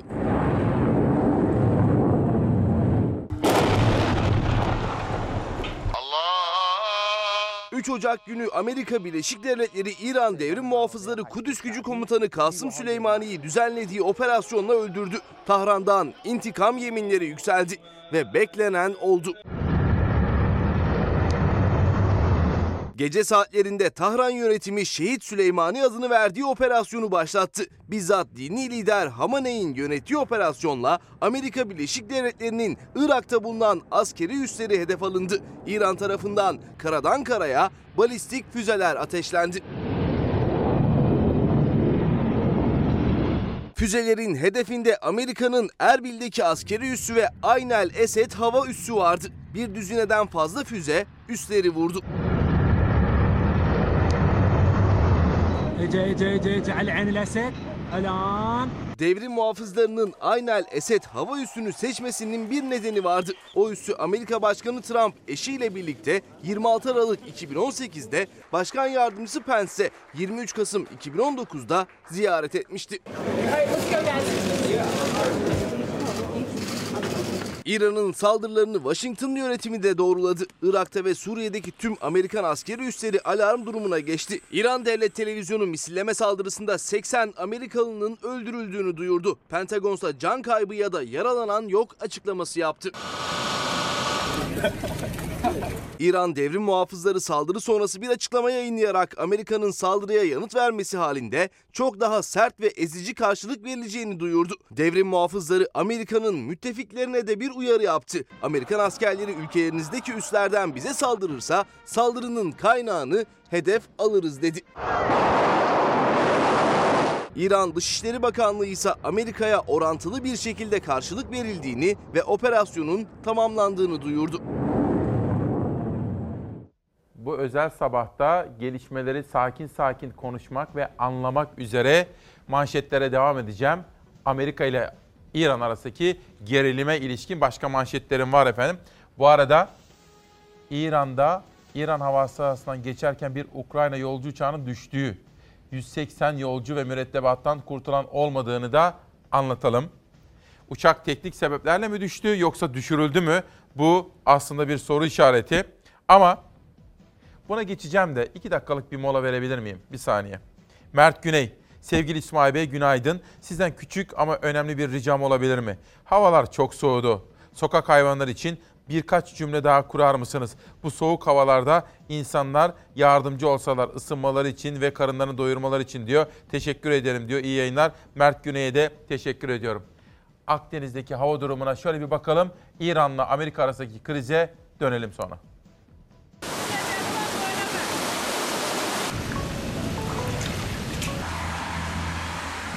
Aşırı yağış ve fırtına iki can aldı. Mersin'de kış koşulları yine çok zor anlar yaşattı. İki e, tane e, vatandaşımız birisi Mut'ta bir de Erdemli Çeşmeli'de e, yine heyelan sebebiyle bir evimiz göçtü. Orada da bir vatandaşımız maalesef hayatını kaybetti. Ölen Mersinli vatandaşlardan birisi trafikte yakalanmıştı ağır hava koşullarına, diğeri ise gece yarısı uykusunda heyelan altında kaldı. Sert hava koşullarına kurban giden iki kişinin cenazesi yapıldı. Bir tarafta cenazeler, diğer tarafta yaşamı felç eden kuvvetli yağışın yaralarını sarmaya çalışan Mersinliler vardı. Mersin'in Erdemli ilçesinde Limonlu Deresi yine taştı. Dere çevresindeki evleri su bastı. Apartmanların giriş ve bodrum katlarını basan su sebebiyle evlerinde mahsur kalanlar oldu. Metrekareye 150 kilogram yağış düşen ilçede en büyük hasarı yine çiftçiler aldı. Zarar çok yani yüzde 85'inde zarar çok. Her bir serada şu anda 2 metre, 2,5 metre görüyorsunuz sularımız mevcut seralarda. Mersin'in merkez Mezitli ilçesinde şiddetli yağışın etkisiyle birçok araç teneke kutular gibi sürüklendi. Yaşanan sel öylesine kuvvetliydi ki önüne kattığını sürükledi. Tüm yukarıdan, köylerden, dağlardan ve derenin taşarak bütün siteye su altında kaldı. Daha birinci katlara kadar su çıktı. Bütün asansörlerimiz şu anda çalışmıyor. Arabaların hepsi üst üste bindi. Antalya'da da benzerdi manzara. Bu kez hortum önüne kattığını sürükledi, savurdu. Seralar suya gömüldü, çiftçinin zararı büyük. 4 dönüm yer e, fiilen gitti. 250 milyara yakın olduğunu tahmin ediyorlar. Antalya'nın Alanya ilçesinde çıktı hortum. 100 dönümlük serada büyük hasar oluştu. Zararın yaklaşık 250 bin lira olduğu tahmin ediliyor. Çiftçi yetkililerden yardım istedi. Durumlar görgü baturu. Gören göz kılavuz istemez. Fotoğrafını çektiniz. Durumlarımızı büyüklerimize arz ediyoruz. Hatay'da da verimli topraklarıyla bilinen Amikovası sular altında kaldı. Görüntüler bir gölden değil, sel basan tarlalar ve meralardan. Ovamız battı, yem, meremiz battı, hayvanlarımız evde kaldı, yemimiz yok. Nereye çıkacağız? Yaydım, yaydıma götüremeyiz hayvanlarımızı. Hatay'ın İskenderun ilçesinde ise fırtına vardı. Çatıları uçuran fırtınanın şiddeti saatte 100 kilometreye kadar çıktı. Çatı parçalarının üzerine düştüğü 10 araç hasar gördü. Tabii aklınıza pek çok soru gelebilir. İran, ABD gerginliği bundan sonra nereye evrilir? İranlar diyorlar ki biz karşılık verdik. Eğer Trump çılgınlığa devam ederse biz bu kez İsrail'i vururuz diyor efendim İranlar. Funda Erdemir. Aklına soru işareti gelenlerden. İsmail Bey, en yüksek teknolojiye sahip bir Amerika. Onun kendi üstlerine gelen füzeleri nasıl olur da fark etmez veya havada imha edemez diye bir soru. Haklı bir soru. Bir başkası Esma Sevinç. İsmail Bey günaydın. Ben 2007-2009 yılları arasında Irak'ta bulunan Anaconda hava üstünde görevli idim. Hiç can kaybı olmadan böyle bir saldırıyı atlatmaları pek mümkün gözükmüyor. Yerleşkeler birbirine benzer ve iç içedir. Açık alanda konteynerlardan oluşan yatakhaneler vardır diyor. Her şey hemen hemen her şey tek katlıdır. Yüksek bina değildir diyor. Esma Sevinç bana bu konuda bazı bilgiler aktarmış. Demek ki o askeri üssü de iyi bilen bir Çalar Saat izleyenim. Uluslararası ajanslar bu gelişmeleri nasıl gördü? Bakalım Independent'ta Trump'ın İran'ın Irak'taki ABD üslerine yönelik saldırılarından sonra tweet attığını. All's well diyor. Her şey yolunda, her şey yolunda diyor. Ve bu İran'ın saldırılarından sonra tweet diplomasisine devam ediyor ABD Başkanı. Ulusa sesleniş yapacak mı, yapmayacak mı? Yapacaksa ne zaman yapacak? Amerikalılar şimdi bunu da konuşuyor. BBC News, İran'ın ABD kuvvetlerini hedef aldığını bu balistik füzelerle birlikte gerçekleştirdiği saldırıyı son dakika olarak haberleştirmiş. İki askeri üstten bahsediyorlar. Ve Wall Street Journal gazetesi İran'ın karşılık verdiğini söylüyor. Yani ABD'nin İranlı komutan Süleymani'yi öldürmesinin karşılığı olarak bu atağın gerçekleştirildiğine dair bir manşet atmış bugün. Yine aynı şekilde Irak'taki Amerikan kuvvetlerinin bulunduğu üsse İran füzelerinin iki ayrı üsse saldırı düzenlendiğine dair bir haber aktarılmıştı Washington Post gazetesi. Tabi dünyanın gündemi bir anda değişti. Amerikalılar bugün Oray Eğin'in de Habertürk'teki yazıda olduğu gibi 2020 yılı seçim, seçim yılında bir ABD başkanı gündemi değiştirmek ve seçimde avantaj elde etmek için böyle bir girişimi yapıp yapmadığını tartışıyorlar efendim. Aynı olay CNN International kanalında da yine son dakika gelişmesi olarak aktarıldı ve bir düzine füze saldırısının gerçekleştiğini ifade etti efendim. Havacılık otoriteleri de şu sorunun yanıtını arıyor. Tam da böyle bir saldırının yapıldığı gün İran'ın hava sahasından geçmekte olan 176 kişinin taşındığı bir Ukrayna yolcu uçağı düştü mü bugün, düşürüldü mü?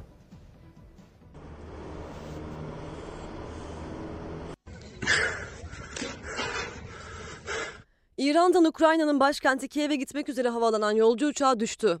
Ukrayna Hava Yolları'na ait bir yolcu uçağı Tahran İmam Hümeyni Uluslararası Havalimanı'ndan kalktı. Kalkıştan bir süre sonra düştü. Uçakta 180 yolcu bulunuyordu. Şehriyar, Ferdowsiye. Tahran'dan havalanan uçağın düşme anını böyle görüntülendi. 180 yolcunun bulunduğu uçağın düşme sebebi teknik arıza olarak açıklandı. Tahran İmam Hümeyni Havalimanı Halkla İlişkiler Sorumlusu Ali Kasani, uçağın Tahran'ın yaklaşık 60 kilometre güneybatısına düştüğünü açıkladı. Görüntülerde bir alev topuna dönen uçağın hızla düştüğü görülüyor. İran Devlet Televizyonu'ndan yapılan açıklamaya göre 180 yolcudan kurtulan olmadı. Düşen uçağın üretici şirketi kazayla ilgili tüm detayların incelendiğini duyurdu.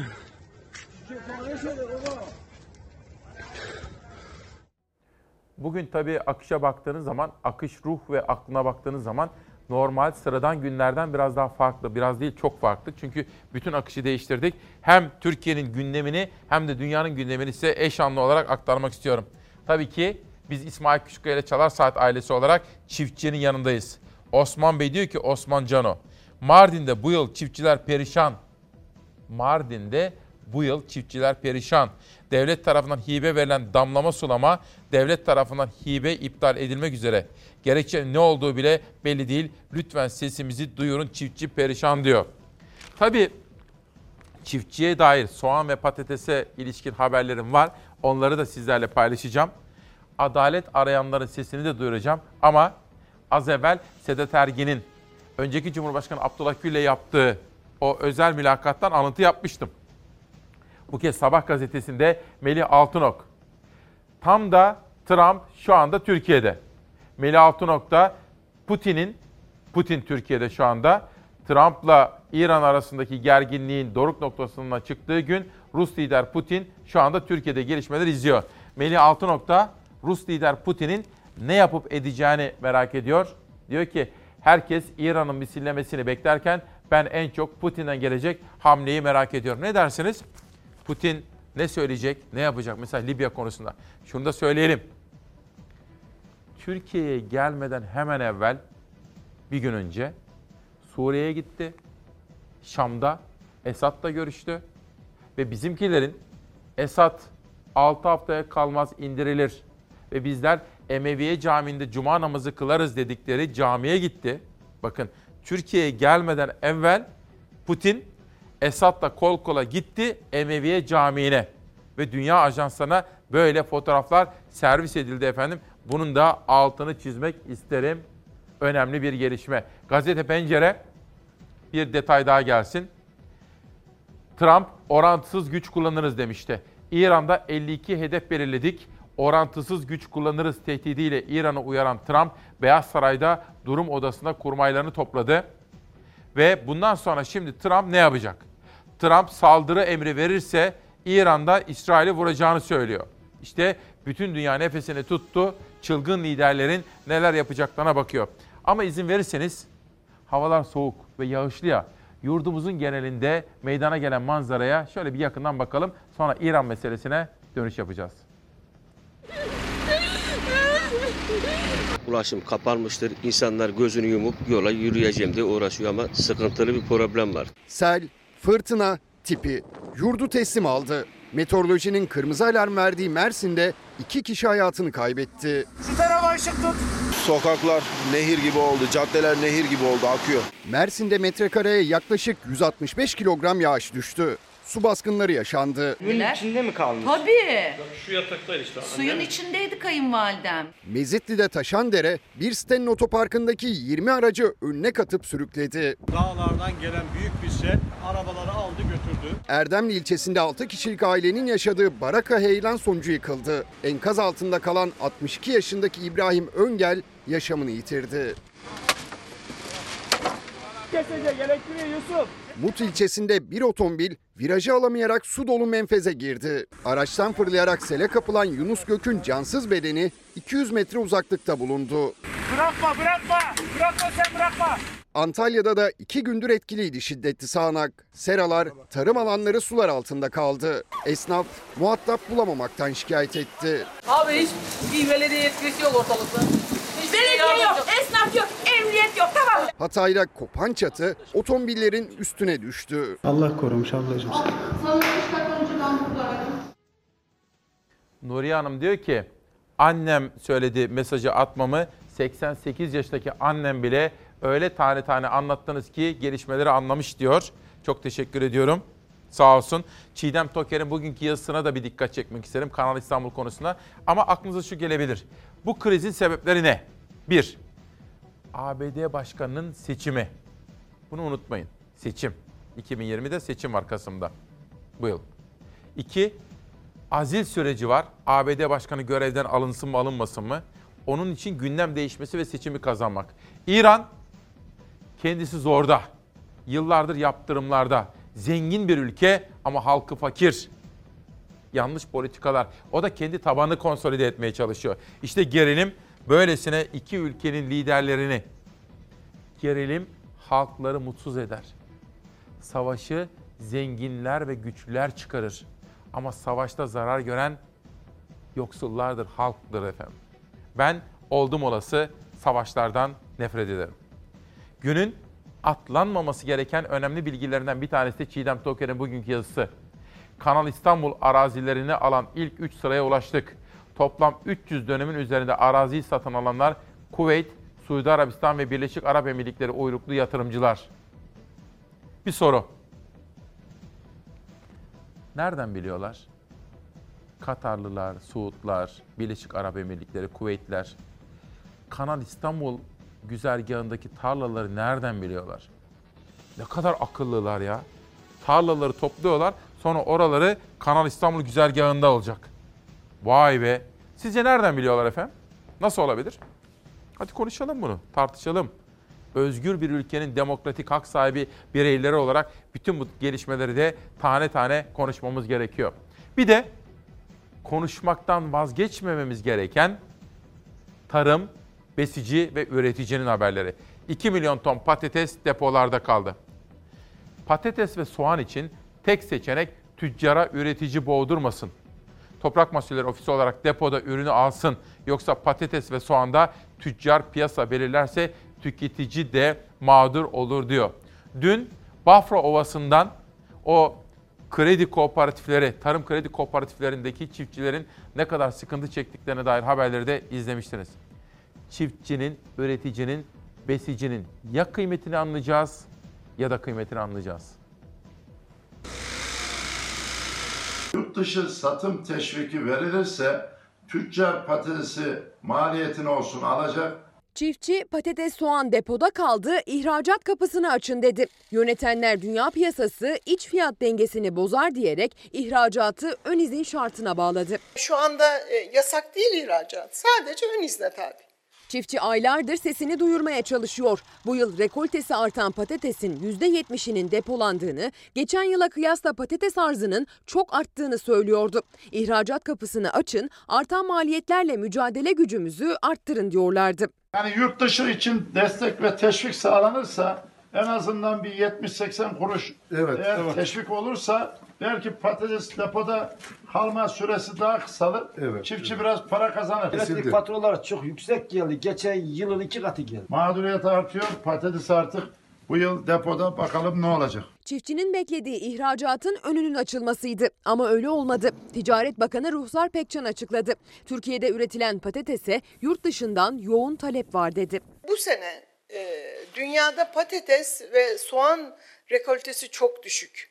Üretimi çok düşük. Bu da Türkiye'ye olan talebi aşırı artırdı. Piyasada bunu biz yeterince hissetmedik ama bu talebin e, Türkiye'nin iç fiyat dengelerini ve ihtiyacını olumsuz etkileyebileceği ihtimaline karşılık e, izin, ön izin belgesinin verilmesi yetkisini Tarım Bakanlığı'na verdik. Bakan Pekcan, elimizdeki patatesi kontrolsüz satarsak günün sonunda kendi patatesimizi daha pahalıya tüketmek zorunda kalabiliriz dedi.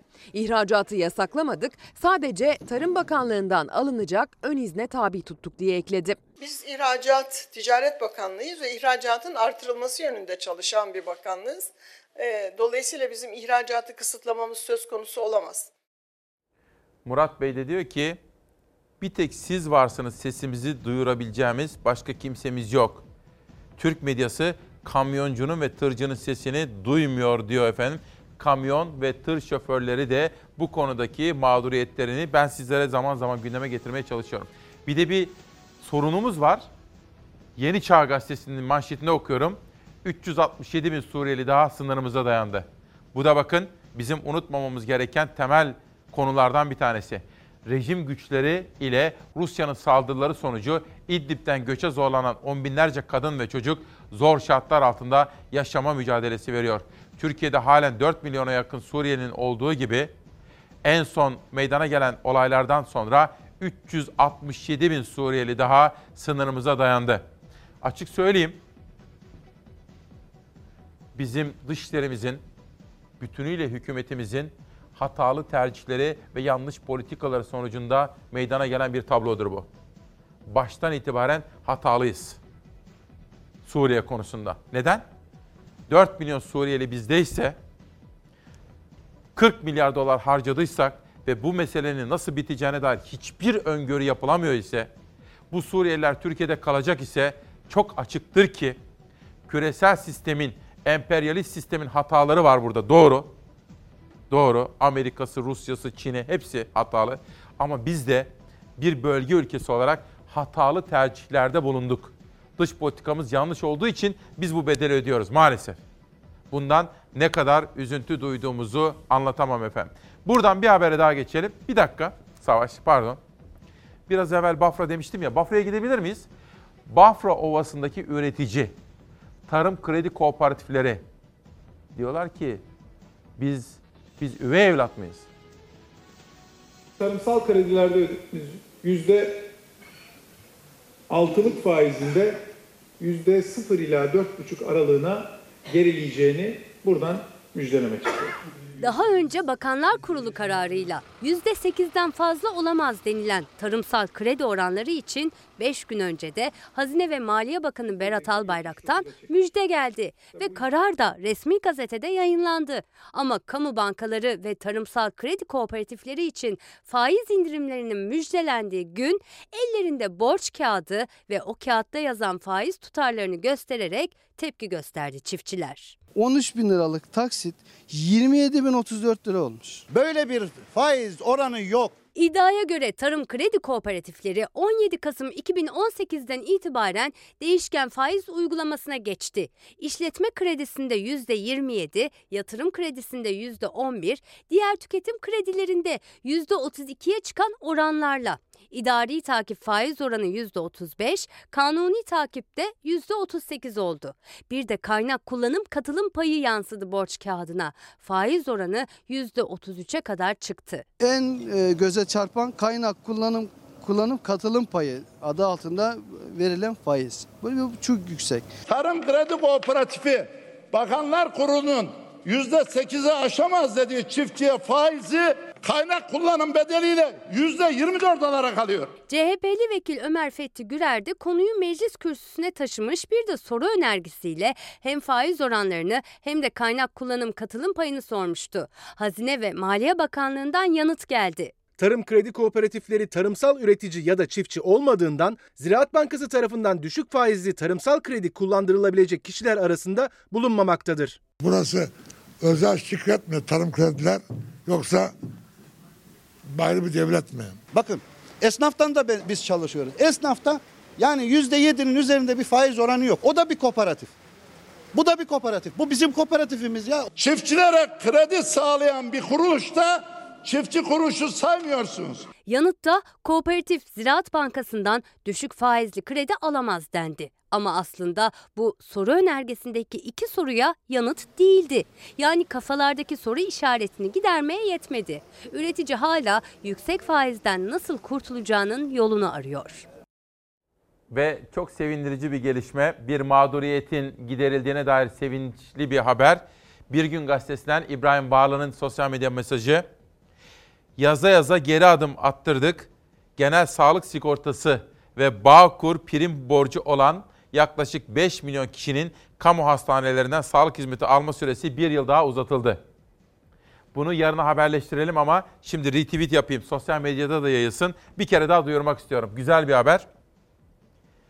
Genel sağlık sigortası ve Bağkur prim borcu olan yaklaşık 5 milyon kişinin kamu hastanelerinden sağlık hizmeti alma süresi bir yıl daha uzatıldı. Böylece onlar hastane hizmetlerinden faydalanma imkanına devam edecekler. Bu da güzel bir gelişme. Editörüm notunu aldı. Yarına bunu da anlatacağım. Bir dakika bir soru soracağım. Bir soru sormak isterim. Bizim çocuklarımız neden yurt dışına gitmek istiyor? Neden yurt dışında yaşamak istiyorlar? Kendilerine bu kadar güzel cennet gibi bir ülke varken başka bir ülkede gelecek aramak zorunda. Neden başka okullarda okuyorlar? Bakın gidip gelmelerini kastetmiyorum. Keşke herkes gidip gidip gelebilse. Bu ülkeye hizmeti olsa. Ama bizim çocuklarımız neden İngiltere'ye, Amerika'ya, Barcelona'ya mesela, İspanya'ya, Yunanistan'a, başka ülkeler neden gidiyorlar? Bu konuda bir uzman görüş yorumu, bir de gazete haberi ve hatta Milli Eğitim Bakanı'nın sözleri var efendim. Adem Sözer alıntı yapmış hocamız. Bir rektörden, Muhammed Şahin'den bir alıntı. Türkiye'nin en iyi yetişmiş gençleri Almanya ve Hollanda başta olmak üzere Avrupa ülkelerine ve ABD'ye gidiyor. Giden geri gelmiyor veya çok azı geri dönüyor. Bu durum Türkiye'nin geleceği için en önemli beka sorunudur. Bu sözler MEF Üniversitesi Rektörü Muhammed Şahin'e ait. Ve bir hukuk profesörü Adem Sözer de alıntı yapmış. Cumhuriyet Gazetesi'nden de en temel sorun liyakat. Aslında ben bu konuda bir yazı kaleme aldım. Editörüme de yolladım. Çocuklarımız, eğitim, liyakat. Ama akış değiştiği için o yazıyı bugün sunamayacağım. Yarın sizlere paylaşabilirim efendim. Yarına o yazıyı konuşalım sizinle.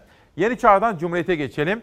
Milli Eğitim Bakanı acaba yurt dışına gitmek üzere olan çocuklarla ilgili hangi haberler vardı? Bir tweet vardı onu sizlere sunacağım. O tweet'i de ver Savaş arka tarafa. Milli Eğitim Bakanı'ndan söz aldığı tweet. Konsere gidecek bakan eşine her okuldan iki öğretmen refakatçi yapıldı. Hasta çocuklar okula gelmesin denildi. Hanımın çiftliği. Abidin Yağmur imzalı Cumhuriyet Gazetesi'nde bir manşet.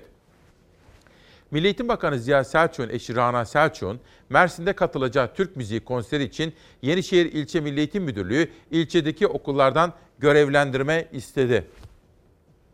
Yazıda hanımefendinin 8 Ocak çarşamba günü saat 18.30'da düzenlenecek konsere katılmak üzere her okuldan seçilecek iki öğretmenin bilgilerinin iletilmesi istendi.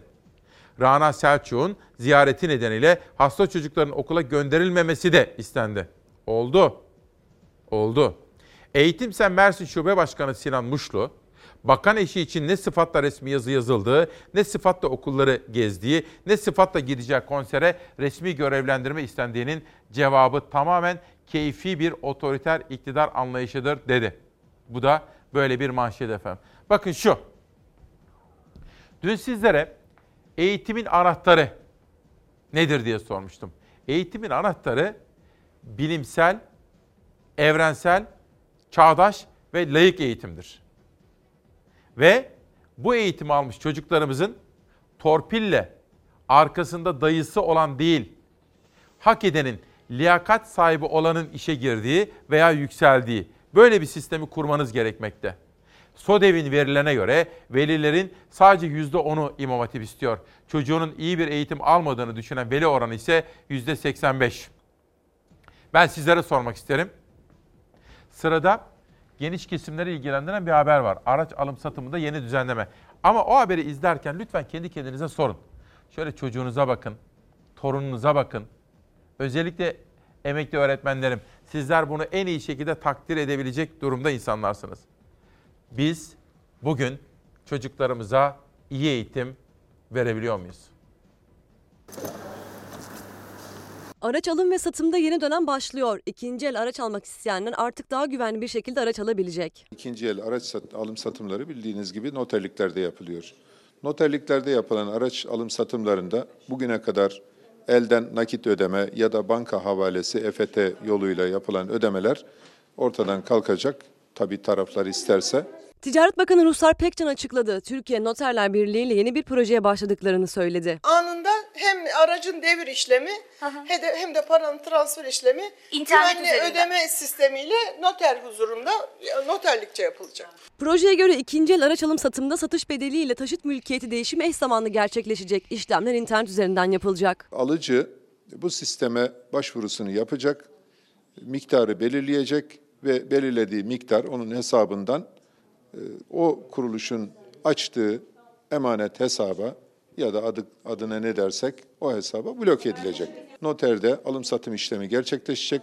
İşlem bittikten sonra noter aracı kuruluşa, ödeme yapan kuruluşa işlemin bittiğini bir şekilde sistem üzerinden bilgilendirecek ve o bilgilendirme üzerine aracı kuruluş, ödemeyi yapacak olan kuruluş o hesaptaki parayı satıcının hesabına aktaracak. Türkiye Noterler Birliği Başkanı Dursun Cin 1 Şubat itibariyle sistemi uygulamaya başladıklarını söyledi. Projeye dolandırıcılığın önüne geçmek için başladıklarını belirtti.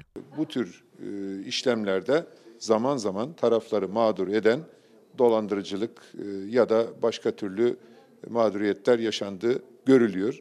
Ayrıca nakit para taşımanın getirdiği riskleri de bu sistem ortadan kaldıracak. Hani sizlere bir soru sordum ya çocuklarımız neden gidiyor diye. Bakın evlendi. iyi işi olmasına rağmen eşini de kendisini de Duygu Ünal, Duygu Ünal Aytekin neden gittik biliyor musunuz? Kanada'ya yerleştiler.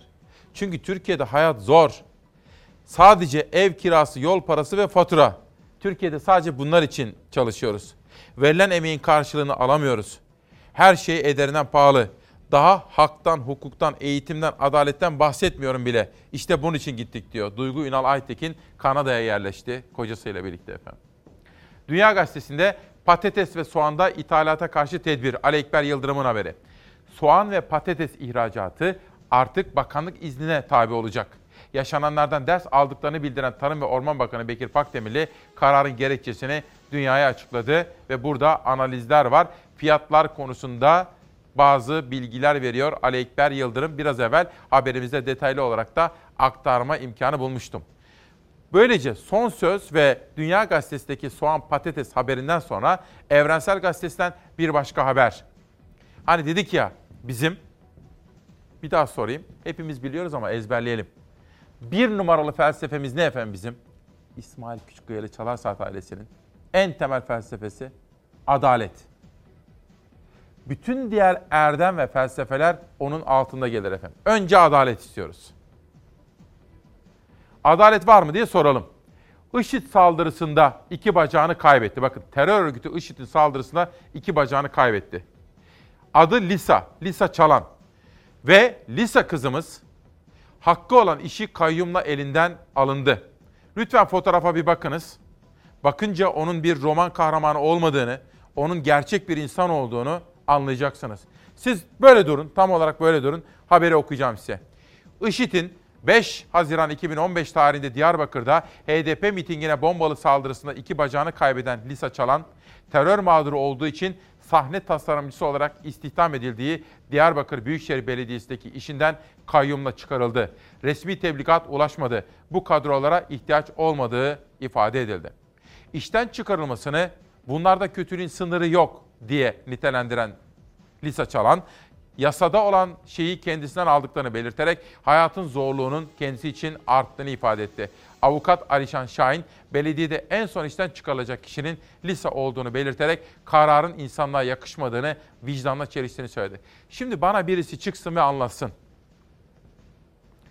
Anlamak istiyorum, ikna edilmek istiyorum. Bu kızımızın terör örgütü IŞİD saldırısında iki bacağını kaybeden bu kızımızın Diyarbakır Belediyesi işten neden çıkarıldığını biri bana mantıki bir şekilde anlatsın efendim. Telefonum açık, maillerim açık. Bunu bekliyorum. Devam edelim haber yolculuğumuza. Bakalım başka hangi detaylar bizleri bekliyor. Bir görsel gelsin. 8 Ocak'ta İran ABD'yi vurdu manşetiyle çıktığımız özel bir gün. Bu arada dün bir dava vardı. Selahattin Demirtaş'ın ana davası vardı. Selahattin Demirtaş ana davada bir savunma yaptı. Burada amaç bir yargılama yapmak değil.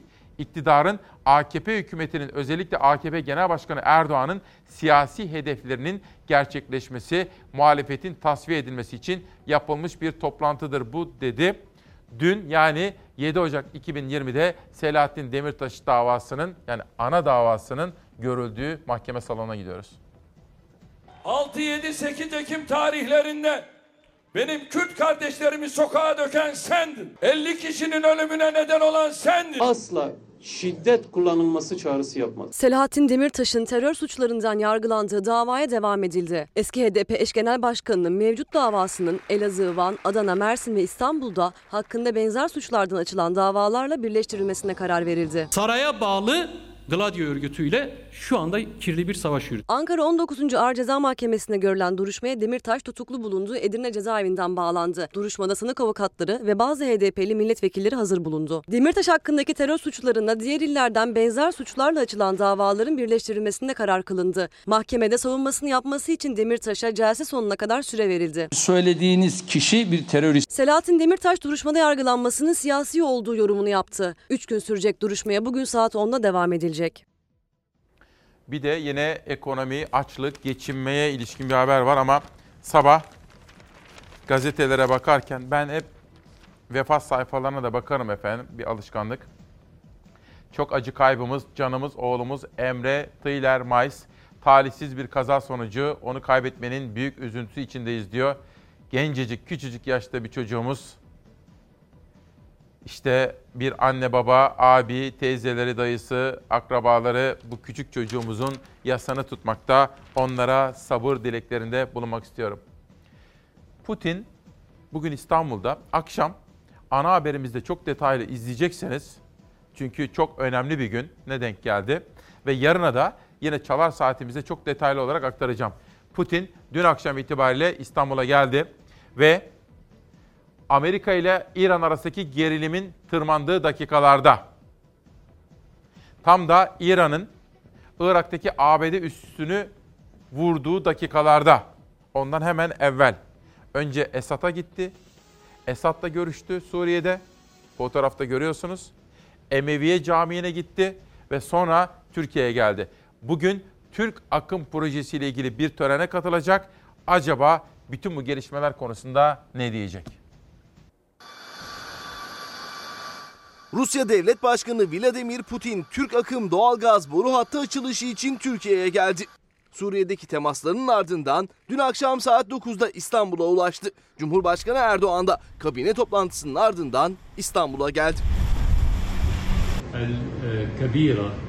İstanbul ziyareti öncesi Suriye'de Şam'daydı Putin. Beşar Esad'la Rus güçlerinin bulunduğu karargahta görüştü. Görüşme sırasında Rus medyasının servis ettiği fotoğraflarda dikkat çeken ayrıntılar vardı.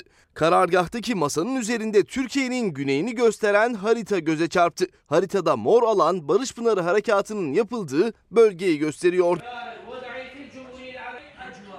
Karargahtaki toplantı sonrası Putin de Esad birlikte Emevi Camii'ni ve Rum Ortodoks kiliselerinden Meryemiye Katedrali'ni ziyaret etti. Dün Ankara'da Cumhurbaşkanlığı kabine toplantısı devam ederken Cumhurbaşkanlığı Sözcüsü İbrahim Kalın da basın toplantısı düzenledi. Putin'in Suriye ziyaretiyle ilgili yorumda bulundu. Sayın Cumhurbaşkanımızın Sayın Putin'le görüşmesi yarın e, Türk akımı programından önce e, olacak.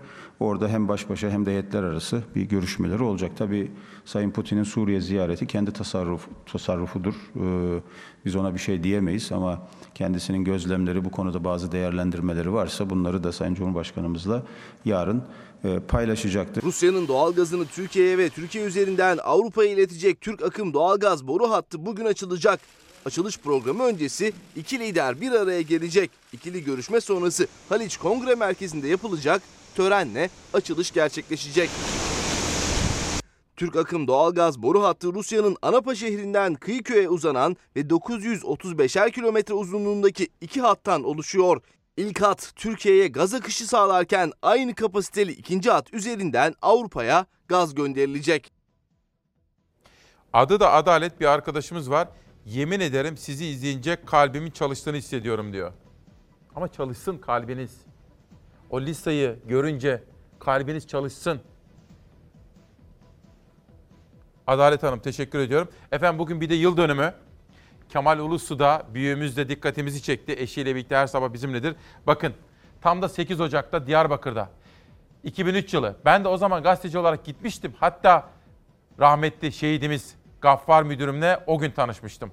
Diyarbakır'daki uçak kazasından sonra sabah muhabiriydim o zaman. Dinç Bilgin, Zafer Mutlu, Fatih Çekirge zamanları. Ben de atlayıp gitmiştim. Uçak tam da bugün bakın pilotumuz Kemal Ulusu abimizin evladı ve diğer Türk Hava Yolları çalışanları da o gün uçakta kaybettiğimiz biraz yakın dola heh, bakın. Tam da yıl dönümü onları da buradan rahmet ve şükranla anıyor. Ailelerine, kederli ailelerine sabır diliyorum bu vesileyle bir kere daha efendim. Peki aklınıza şu geliyor mu? İran acaba neden o üstü vurdu? Zafer Söken bunun haberini araştırdı. Önce şu iki kitabı tanıtalım. Sonra İran'ın vurduğu o Irak'taki Amerikan üssüne gidelim. Profesör Doktor Türkkaya Atöv, Nazım'ın Hasreti isimli kitabıyla çalar saatte. Bir minik kız çocuğu Iris Barış Özbek'ten gelen bu kitap. Soru şu. İran Irak'taki o askeri üssü neden vurdu? Yani neden orası hedef oldu? İran Süleymani'nin intikamını almak için Amerikan üslerine saldırdı. Seçtiği bir üssün kritik önemi vardı. Hedef olarak Süleymani'nin suikastında kullanılan üssü seçti. Amerika Birleşik Devletleri'nin geçtiğimiz cuma günü İran devrim muhafızları Kudüs gücü komutanını öldürmesinin ardından gözler Tahran'ın atacağı adımdaydı. Ve beklenen oldu. Gece saatlerinde devrim muhafızları Amerika'nın Irak'taki askeri üslerine karadan karaya balistik füzelerle saldırdı.